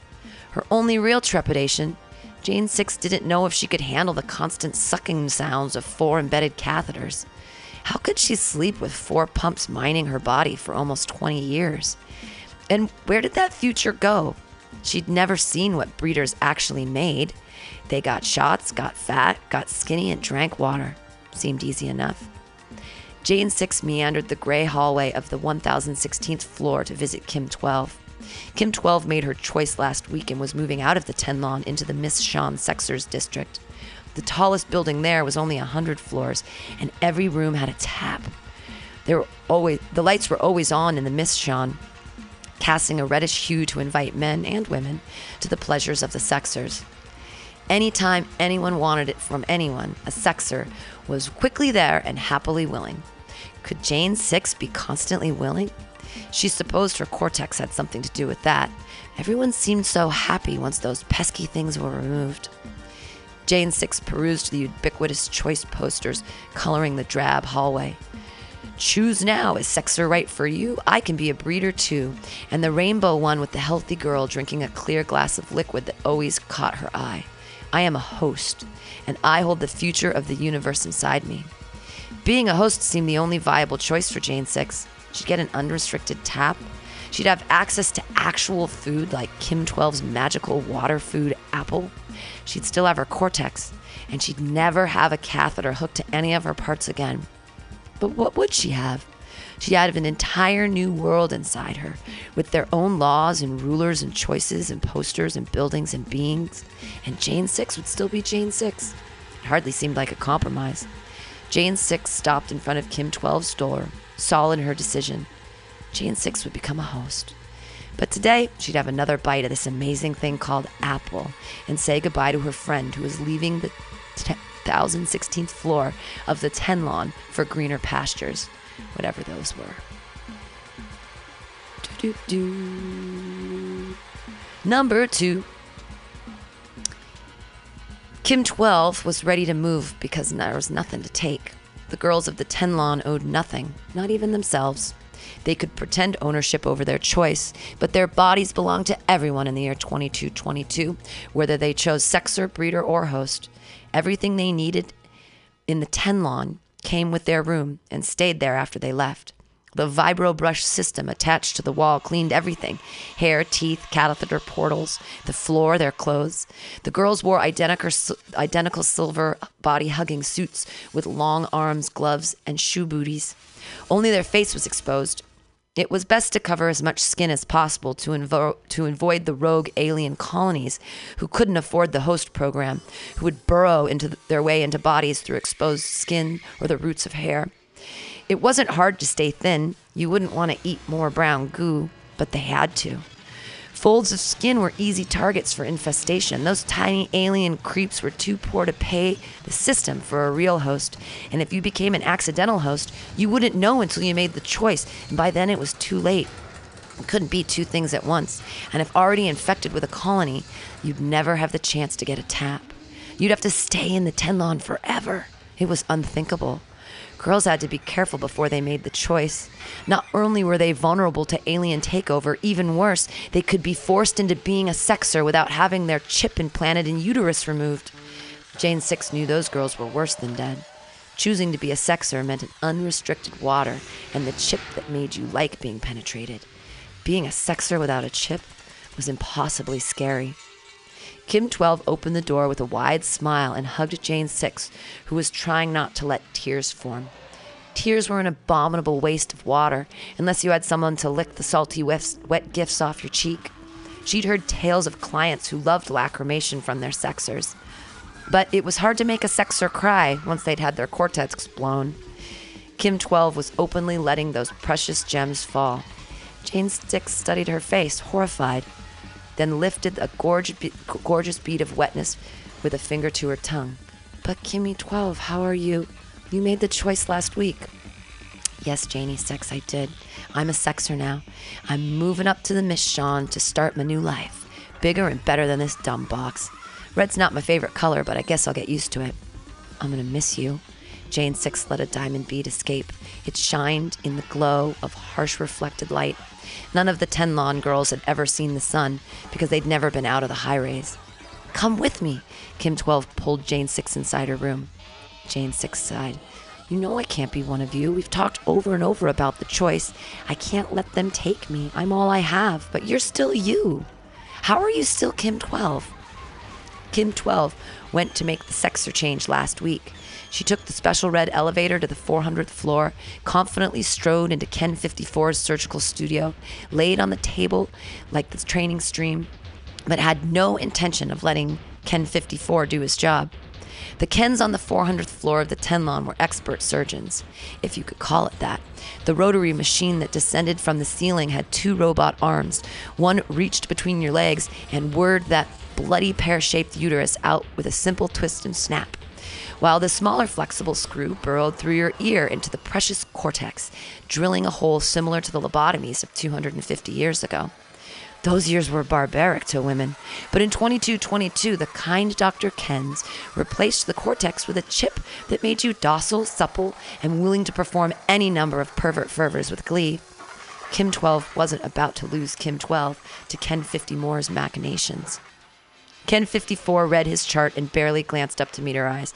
Kim 12, you've made a great choice to be a sexer. Don't be afraid of the machine. None of this will hurt. In fact, nothing will ever hurt you again. We're going to start with this drip in your anal catheter, and you'll fall right to sleep. And when you wake up, all of this will be.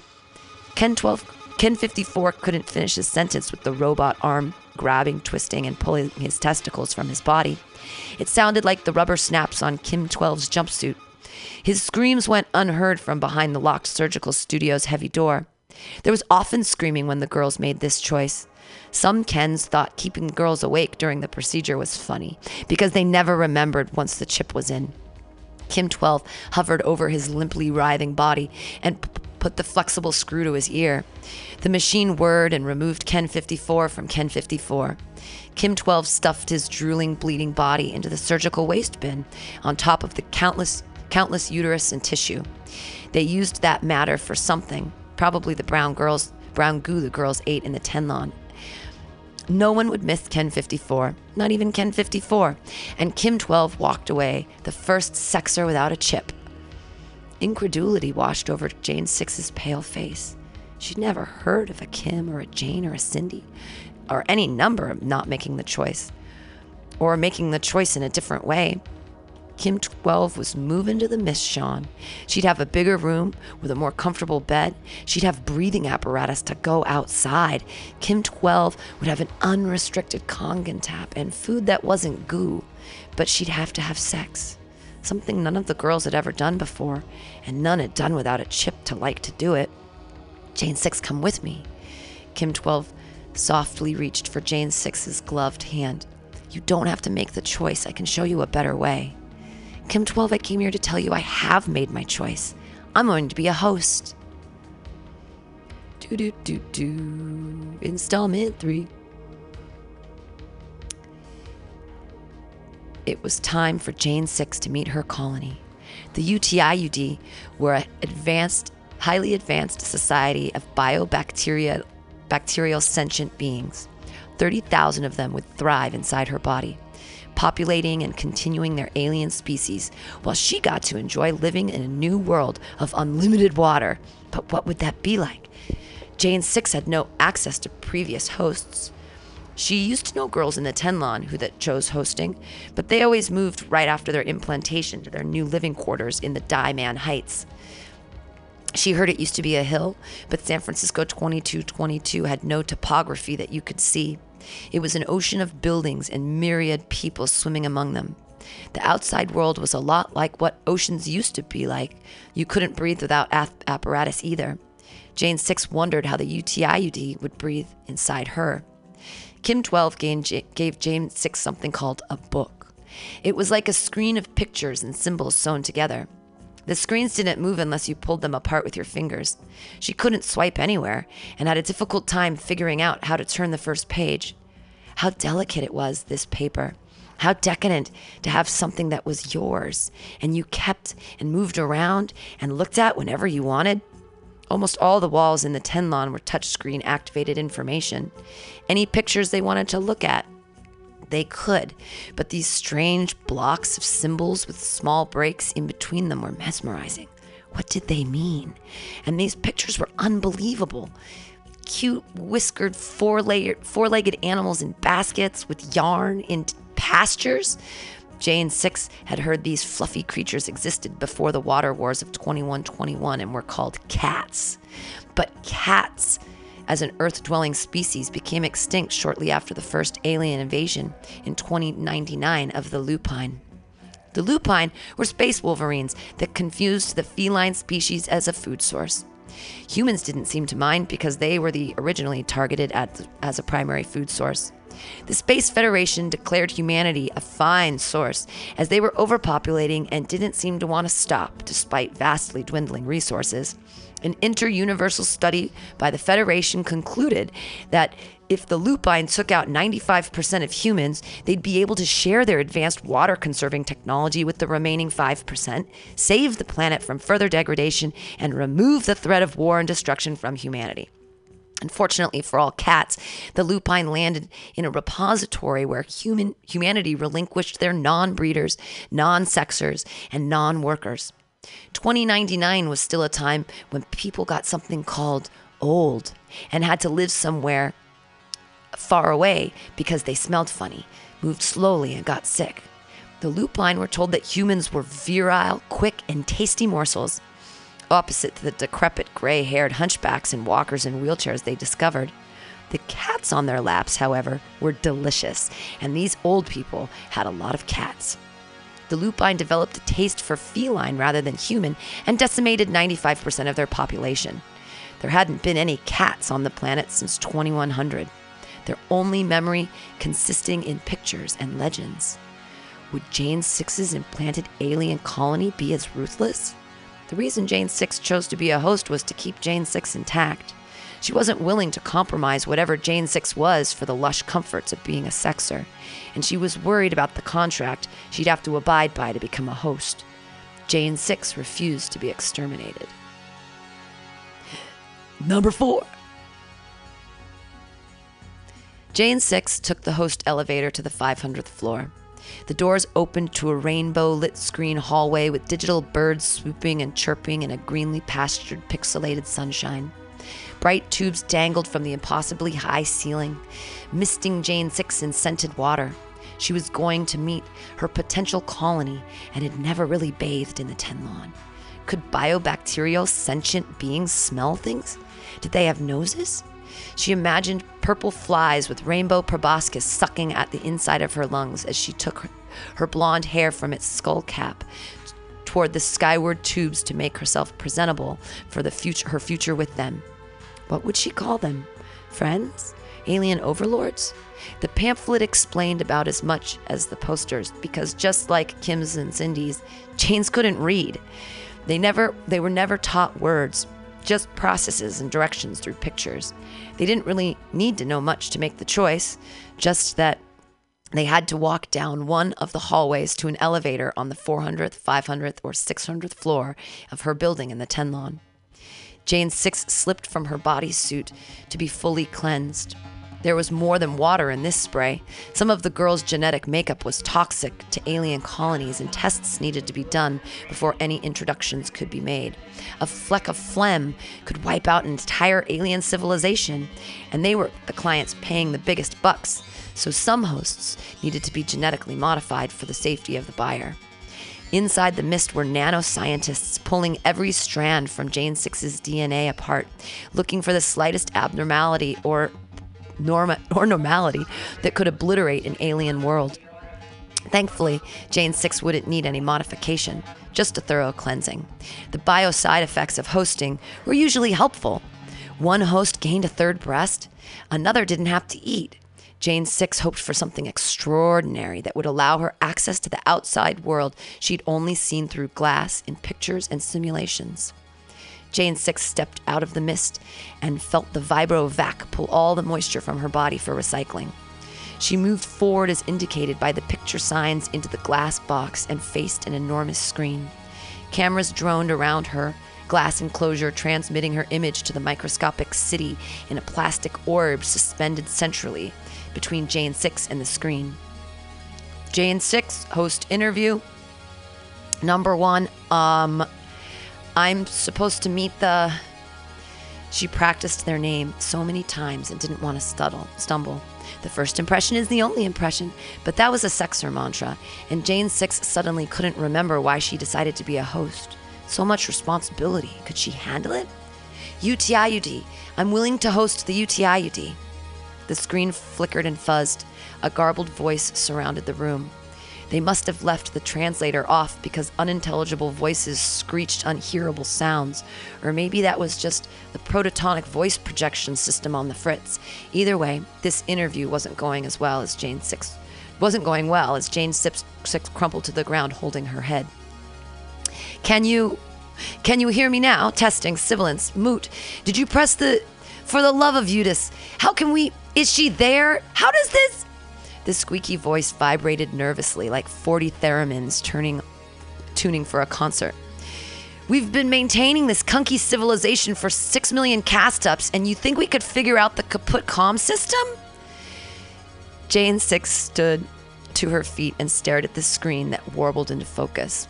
Resplendent gems glittered on his alien neck like an implanted crown or a collar. She'd seen those on the cat in the cats in the books she wasn't supposed to have from Kim 12. In fact, he had hair fluffed around him and slanted green eyes, but the U- E- UTIUD couldn't be cats. The entire colony of 30,000 was living spaciously inside a temporary enclosure the size of Jane Six's clasped hands together. It was an impossible idea for Jane Six. She could see the spaciousness behind him with chairs on risers, slowly being inhabited by these feline esque beings, while she was staring at the floating orb enclosure. This was just one of their rooms. That orb was their whole world. Soon they'd be living inside of her, all 30,000 of them. Her eyes grew wider as she sl- slinked as they her eyes grew wider as they slinked to their chairs behind whom she assumed was their leader. None others were bespeckled with gems, nor did they wear clothing. Their fur curled around them as they filled the small, well, microscopic, really, stadium on the screen facing Jane 6. The leader snorted or purred or cleaned something from his gullet before his voice normalized to Jane 6's ears. We, we are the UTIUD. Agreeing sounds rumbled from behind him. And the UTIUD have come to Earth seeking sanctuary in this willing host. We have paid the price, as will she. He grabbed something from below and out of the screen and waved a contract written on silvery film from his claw. The contract was impossible for Jane Six to read because she couldn't. Most hosts had certain rules to abide by for the comfort of their alien guests, and Jane Six was willing to make any compromise for a Kangen tap. You will agree to our terms before accepting implantation, his tiny voice boomed. One, no alcohol. Jane Six could handle that. Only sexers drank alcohol in the Mishshan, and Jane Six had never tasted the stuff, so not even a compromise. Two, no sexual intercourse or implantation of anything into your vaginal orifice. Jane Six had never had sex, nor any interest for it. Only sexers with that chip that made them like it did all that stuff. And Jane Six couldn't imagine wanting anyone to put anything in, in anywhere inside her, excepting, of course, an alien colony. Three, you must start eating meat. Meat? What was meat? They were talking were they talking about the brown goo or catheter nutrients? Jane Six knew that putting goo in her mouth hole was horrific. What food source could they mean? Another voice boomed in the amphitheater surrounding Jane Six. Meat will be included with her domicile on Diamond Heights. Jane Six couldn't sense any compromise with the contract and immediately added her thumb to the glass as an agreement mark before glancing up to ask, So where will you reside inside me? We are the UTIUD, and we will thrive in your uterus. Jane Six's eyes rolled to the ceiling as she crumpled to the ground. Episode 5! By the way, everybody, this is all from timstesseract.com, uh, which has really great, wonderful, hilarious things on it. Um, and you should go there and especially watch Lifecraft.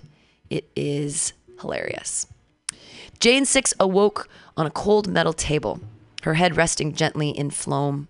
She felt unbelievably full but incredibly hungry. Three Brock doctors surround her, staring into her orifices with magnified tools. I am Brock 4. This is Brock 9 and 12. When you acquiesced to the UTIUD's contract with your thumb, we implanted them during your self induced slumber. Most colonies prefer to be implanted sans anesthetic, so we took advantage of your natural unconsciousness. You might feel a little full. That pear sized world is now inhabiting your pear sized uter- uterine organ. And again, there are 30,000 of them. I'm so hungry. Jane Six moaned. I've never felt this aching in my middle. Every molecule from under her breast to her intestines clamored for food, even though she was attached to a feeding tube, pumping reddish brown goo. Brock 9 leaned close to her face, speaking to the other Brocks as if Jane Six wasn't naked and prone on a cold metal table, listening to every word. Uh, the tube needs to be removed. It's the high grain protein slurry, but it isn't enough to fill the contract. She needs fresh flesh, not the reconstituted proteins to survive the hosting hosting the UTIUD inside her. They require extensive iron. Iron supplements? Brock 12 suggested. We could uh, keep her on the protein drip and add the oral pills. They paid handsomely for this host, and we agreed that she would have access to meat in the Diamond Heights, Brock 4 scolded. We have to abide by their wishes, or she could unintentionally abort the colony. They're paying monthly for this host. Why don't we just try? If the host aborts, we'll just get another one. Brock 9 pulled his face from between Jane Six's legs and quickly withdrew a metal speculum. Fresh meat is reserved for the controllers. It's never been made available to Jane's or Kim's or Cindy's. What if the others find out? None of them know what meat is, so we shouldn't have to worry too much. Brock 12 added, Plus, sexers don't have conversations, and breeders can't escape their catheters. She could talk to other hosts, but every host situation is different. I really don't see a problem. If she aborts, we could lose the host too, Brock 4 whispered. But Jane 6 heard enough to know her life was not the primary concern, or any concern to the Brocks. How would Jane Six stop the, the, the gnawing inside her? The hunger was growing teeth, scraping inside her belly. Brock 4 left the room, returning moments later with a small block of bleeding red that smelled n- like nothing Jane Six had ever experienced. She instinctively grabbed the bloody slab, shoving it greedily between her lips. This was way better than Kim 12's water apple. It was metallic and soft and wonderful. She chewed, swallowed, and looked to the Brocks for more. Easy there, Jane Six, Brock 12 admonished. That was 4,000 bit blocks. Jane Six's eyes widened. She had never heard of that amount of money. Would she be able to eat this every day? You'll get that serving once a week. It'll be delivered to your pod in the Diamond Heights. It's just enough to keep you from aborting the colony. You'll have daily iron tablets that'll help, but you're going to crave this stuff, and we can't supply you with more. Brock 12 hardened his voice. It might be difficult for you to adjust. Jane Six would have to wait seven days for her next chance to chew more of that amazing stuff. It was a new miracle, and she wanted more. They gave her a new zippy suit, orange, the color of the hosts, and Jane's all Jane Six wanted to do was visit Kim Twelve. But before she could take the tram from the Miss Shawn, she wanted a nap and perhaps a whole bucket of meat. Kim 12 would have a possible solution to this meat problem. Jane 6 couldn't imagine the horrific seven days ahead of her without one. Uh, number seven.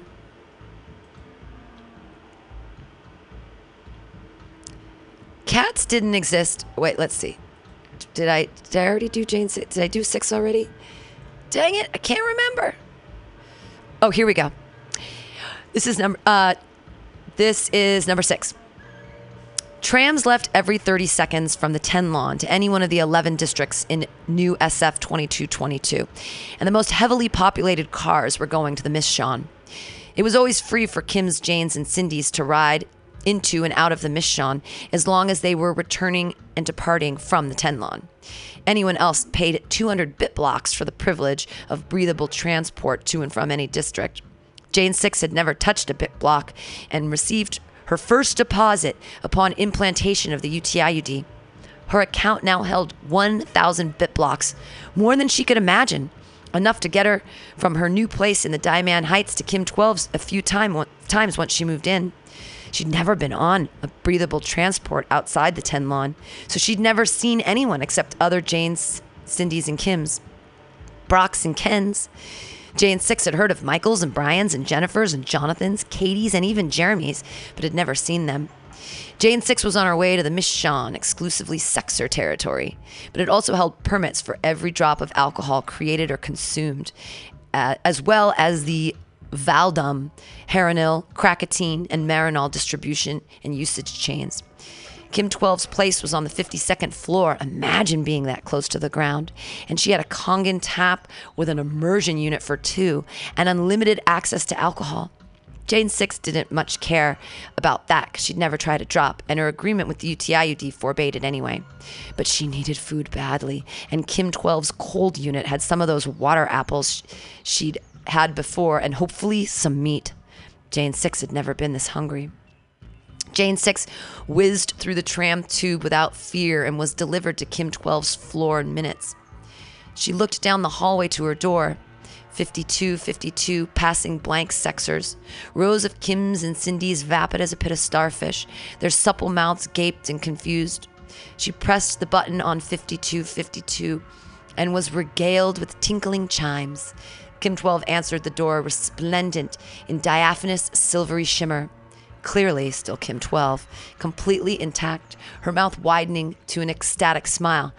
I have missed you so much. Come in and check out the food unit. Have 17 glasses of water. Jane Six ran to the food unit and slammed open the door, tumbling into the unit with ravenous claws. Whoa there, Missy. How hungry are you? Slow down. I think there's some. Kim 12's words bitten off by Jane Six. Meat! Do you have any meat? Meat? No one has meat, honey. The controllers, maybe. But even sexers rarely get access to those pricks. Kim 12 reclined on one of her many fluffy surfaces. Why would you think about that shit? Jane Six emerged from the unit with a water apple because she didn't know what anything else was in there. It's part of my choice. I'm a host. The water apple was crunchy and sweet and wet, but merely a bandage on the gaping wound of her hunger. Holy shit, what did you agree to? No alcohol, nothing inserted into my vagina. I have to eat meat. Just three things. I can't complain. Jane 3 had 23 rules and she grew six ears. Jane 6 crunched delightfully on the fruit ball. No alcohol, good, more for me. Nothing in the vag, eh? That'd be a tough one for me, but we all make choices. Kim 12 laughed as Jane 6 met her eyes accusingly. I suppose I made half a choice. I mean, I I am a sexer, but but you are still Kim 12. What about the chip that makes you want it all the time? You don't have that. Do you want it? Do you hate it? It depends. If I don't like him, I just kill him. Number seven. We're getting close. I don't think I'm to have time to finish. Cats didn't exist in new SF 2222, neither did rats, birds, or other vermin. The only pets that still existed were ferrets, because their meat was worthless for dining. Most animals had been extinct since 2121 because of the famine years following the water wars when people would eat anything to survive. That was before the recycling catheter system of the towers had been developed.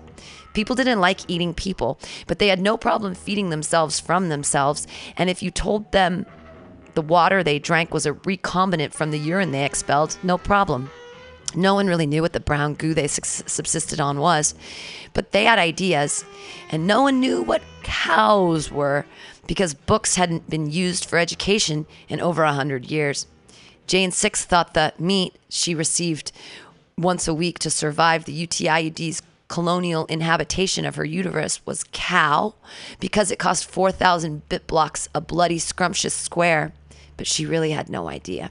She gobbled it raw and always wanted more. But with a host compensation of a thousand bit blocks a week, it would take a month for a tiny extra bit of red, vicious flesh. Viscous flesh. The weekly ration just wasn't enough to satisfy her cravings. Well, the UTIUD's cravings. This tiny alien colony of 30,000 required Jane Six's uterus to be constantly full of menstrual fluid, but she'd never have a period again. She'd never have to breed, nor could she. Any insertion into her vaginal canal would murder thousands of them, and ejaculate of any kind could abort the entire colony. The controllers would never allow that because the UTIUD were renting by the month, and they paid handsomely for Jane Six. They thrived off high iron, especially meat, and the supplements Jane Six received were just enough to keep the colony happy with the weekly ration. But Jane Six was miserable. No other food sufficed, and her cravings were becoming intolerable. She'd have to find an answer soon, and was sure that Kim 12 had it. You kill them if you don't like them? Jane Six's mind was spinning. Well, I've only killed one so far. Kim 12 was noticeably nonchalant, but I've only had one client, so. Jane Six shrunk back into the plush surface. He smelled like cheese. I don't think Ken's get a Kangen tap, and I asked him to come into the immersion chamber with me, but he refused. He didn't like my questions or insinuations about his hygiene and tried to shut me up with his dick in my mouth. Obviously, I had to do something. I mean, he wasn't going to stop, and I don't have a chip, and I certainly didn't want his cheesy thing anywhere near me. Jane Six shuddered. She could never have been a sexer, mostly because she liked being Jane Six. She'd seen those sexers in the hallways, always applying lip gloss, and didn't want to think of Ken's putting parts in her that uh, oh, she didn't want she didn't want to think of what putting Ken's parts in her parts would be like. Kim 12 finished it. So I bit it off. Where did you put it? Jane 6 was thinking about blood filling Kim 12's mouth and how delightful that would be despite the cheesy nature of Ken's member. What? His dick? Holy holy Marinol, Jane 6. Gross. What what do you want with his dick? I thought your little people wouldn't let you have any. Oh no, Kim 12. The whole Ken. Jane 6 hoped she could siphon some blood out of Ken and keep it in her food unit for morning smoothies. Blending some Ken juice in with her water apple would be heavenly, and blood might service the emptiness in her tank. People are surprisingly easy to dispose of unnoticed in the Mishon. Well, in the Tenlon too, I, I guess. I mean, that first Ken was so easy, and Jane Six cut her off. So there's more of him left? You, you didn't save anything? There's there's n- none of him left. You didn't save anything? She wanted to cry. Jane Six really thought Kim 12 would have the immediate answer to stop her aching core. Kim 12 sauntered to her food unit and produced a vapor sealed bag with Ken, Ken's severed dick. I was hoping to keep it for a trophy, you know, remember the good times. But I suppose you can have it. It's only a day old. Jane Six licked her lips and reached excitedly for the bag. You're really going to eat the dick that I refused. The irony of the irony of this doesn't go unnoticed by me, you know. Jane Six couldn't ask what irony was because her mouth was full of Ken's tasty, raw, blood-filled dick. Number 7, number 8. Patch me through to Jane's cognitive input. The kitty faced leader's voice screeched into the comm center before his furred body joined it. It was squeaky and high pitched, a sign of excitement or fury. Tone wasn't an indicator the UTIUD used in their communications. The UTI officer inside home base, deeply implanted in Jane Six's uterus, quickly opened the voice to brain interface. Jane Six, this is Commander Casfot of the UTIUD. Can you hear me? Jane Six swallowed her last bite of numberless Ken. Her hunger finally sated. Yes, I can hear you, Commander Casfot. She spoke out loud, and Kim 12 grabbed for her sound buds. Host and resident conversations were private, even if Jane 6 didn't know that the brain link meant her vocal cords weren't necessary. Jane 6 was nervous. Maybe numberless Ken was a bad source of meat, but they had asked for meat and didn't specify what kind. Jane 6 didn't really know what meat was a few days ago, and she still couldn't believe in huge things called cows and open land without buildings for grass or plants or trees. She'd only seen digital renderings of nature. It was a visual package available for the 400 bit block upgrade in the window and wall screen of her space in Diamond Heights. But it only had birds, not cows, trees, not flowers. Jane 6, I just had to inform you immediately that whatever meat you just had was. Commander Casfot stopped to wipe a tear from beneath his slanted furred lid. Absolute perfection. Whatever supplements and weekly rations they have provided up to this point are shoddy, lackluster, and potentially dangerous for our colony and you. Without meat, we'd eventually be forced to eat away from your body, starting with the uterine casing. But as you understand, this arrangement needs to be mutually beneficial for both our long and continued survival. Praise Aflach. If we eat too much of you, you die. Subsequently, we die. The supplements that they have you on bring us dangerously close to harv- harvesting your cells for food. But whatever you just masticated immediately fulfilled our resources. Can you make this source available daily? Jane 6 didn't want to volunteer Kim 12's services, but figured there'd be much more meat to go around soon. Kim 12 was living the sexer lifestyle without the forced sex. Not that sex or sex was forced, because they did make the choice to remove their own cortex. And it was safe because they couldn't accidentally breed. And that chip really did make them want it all the time. So if it wasn't really forced, it wasn't really forced, but Kim 12 did it now. It was only because she really wanted to. Imagine choice as a sexer. Jane 6 was sure there was a lot there was a food box filled with meat in her future. She licked her lips and nodded. Jane Six's brain automatically calmed the UTIUD, but she used her voice anyway. Commander Casfot, I don't think meat is going to be a problem anymore. Kim 12 removed her buds. They hear your brainwaves, dummy. You don't have to talk to them out loud. And what did you just volunteer me for? All right. Uh, you guys can go to timstesseract.com if you want to read episodes 9, 10, 11, 12, and 13 because we are out of time here at Mutiny Radio. Not in just on Some Call Me Tim. So next week, maybe I'll finish them up. Maybe I'll write a new one for next week, huh? Does that sound good? Uh, thanks again for joining me here. Thanks again to Cassandra Inglesby for being a guest and giving me a little free therapy. And we'll be back soon with the Sparcast uh, tomorrow night, True Hustle Thursdays, 7 to 9, great open mic. Friday, happy hour open mic, 6 to 8, and Pactastics Comedy Clubhouse from 8 to 10. It's going to be a great show. We have Joey Avery, he's hilarious, uh, and other really funny people. So, hey, bye, everybody.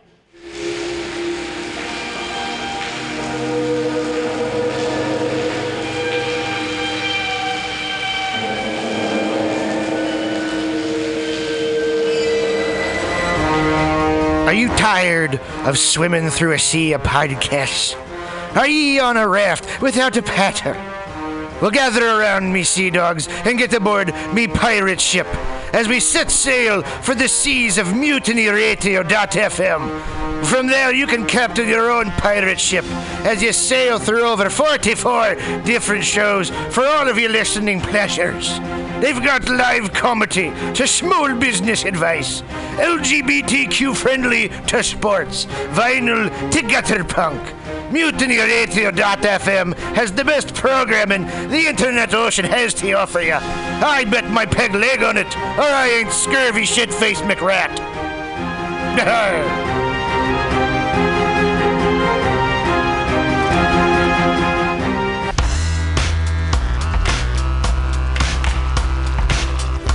Hey, everybody. Listen to the weekly review with Roman every Friday from noon to 2 p.m. This is an unapologetically anti capitalist program. We interview community organizers, activists, and artists. We talk about ways you can take action right now. So listen in to the weekly review every Friday from noon to 2 p.m.